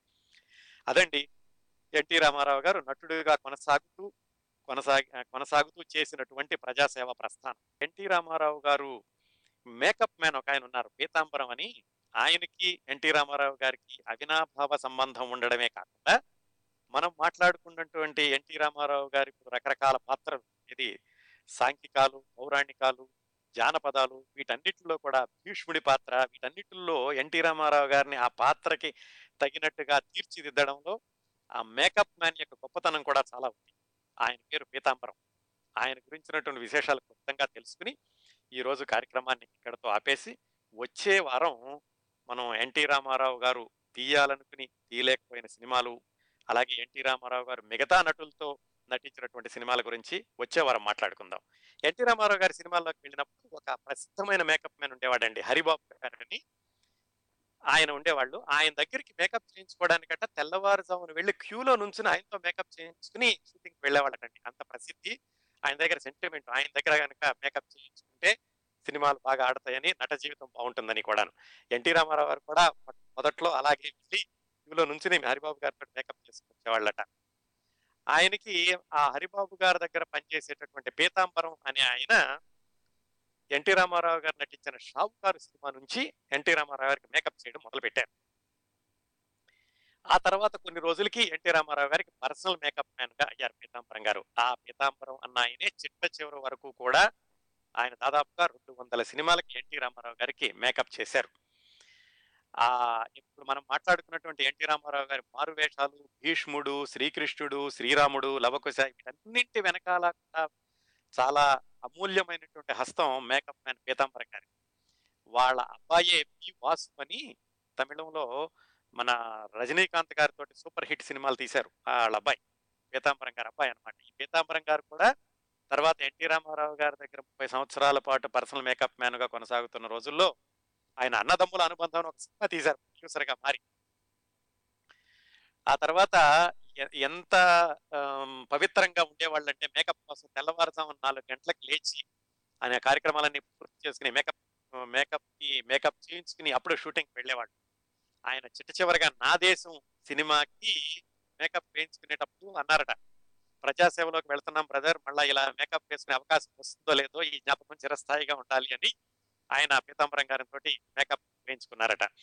ఇంకా మనకి తప్పకుండా చాలా మంది సాహిత్య నిపుణులు ఉంటారండి. ఒక నటుడు మనకి తెర మీద కనిపిస్తుంటే వెనకాల ఆయనకి సపోర్ట్ చేయడానికి బోళ్ళంత మంది సాంకేతిక నిపుణులు ఉంటారు. వాళ్ళల్లో మేకప్ మ్యాన్ యొక్క ప్రాధాన్యత చాలా ఉంటుంది. చాలా సార్లు మనం గుర్తించాం. మేకప్ మ్యాన్ ఏ కొంచెం సరిగా చేయకపోయినా కానీ దాంట్లో తెర మీద సరిగా కనపడరు. ఆ క్యారెక్టర్ కూడా పూర్తిగా ప్రేక్షకుల్లోకి వెళ్ళడానికి అవకాశం అలా కాకుండా ఎన్టీ రామారావు గారు ని ఈ రోజు కృష్ణుడిగా శ్రీరాముడిగా యోధనుడిగా కర్ణుడిగా భీష్ముడిగా రావణుడిగా ఇలాగా ఇంతమంది ఆ పాత్రల్లో నిజంగా జీవించాడు అని ఇంతమంది అభిమానిస్తున్నారంటే దాని వెనకాల మేకప్ మ్యాన్ పీతాంబరం గారి యొక్క కృషి కూడా ఎంతో ఉంటుంది అని చెప్పడానికని ఆయన్ని ఈ సందర్భంలో గుర్తు చేసుకోవడం జరిగింది. అవండి ఈనాటి విశేషాలు. వచ్చే వారం చాలా ఆసక్తికరమైన విశేషం చెప్తాను. ఏమిటంటే ఎన్టీ రామారావు గారు మన ఇప్పుడు ఈ మధ్యన వచ్చినట్టు మిథునం లాంటి సినిమాలో ఆయన నటించదలుచుకున్నారు. అంటే చాలా ఆసక్తికరంగా ఉంటుంది కదా ఆ విశేషాలు వచ్చే వారం తీసుకుంటాం.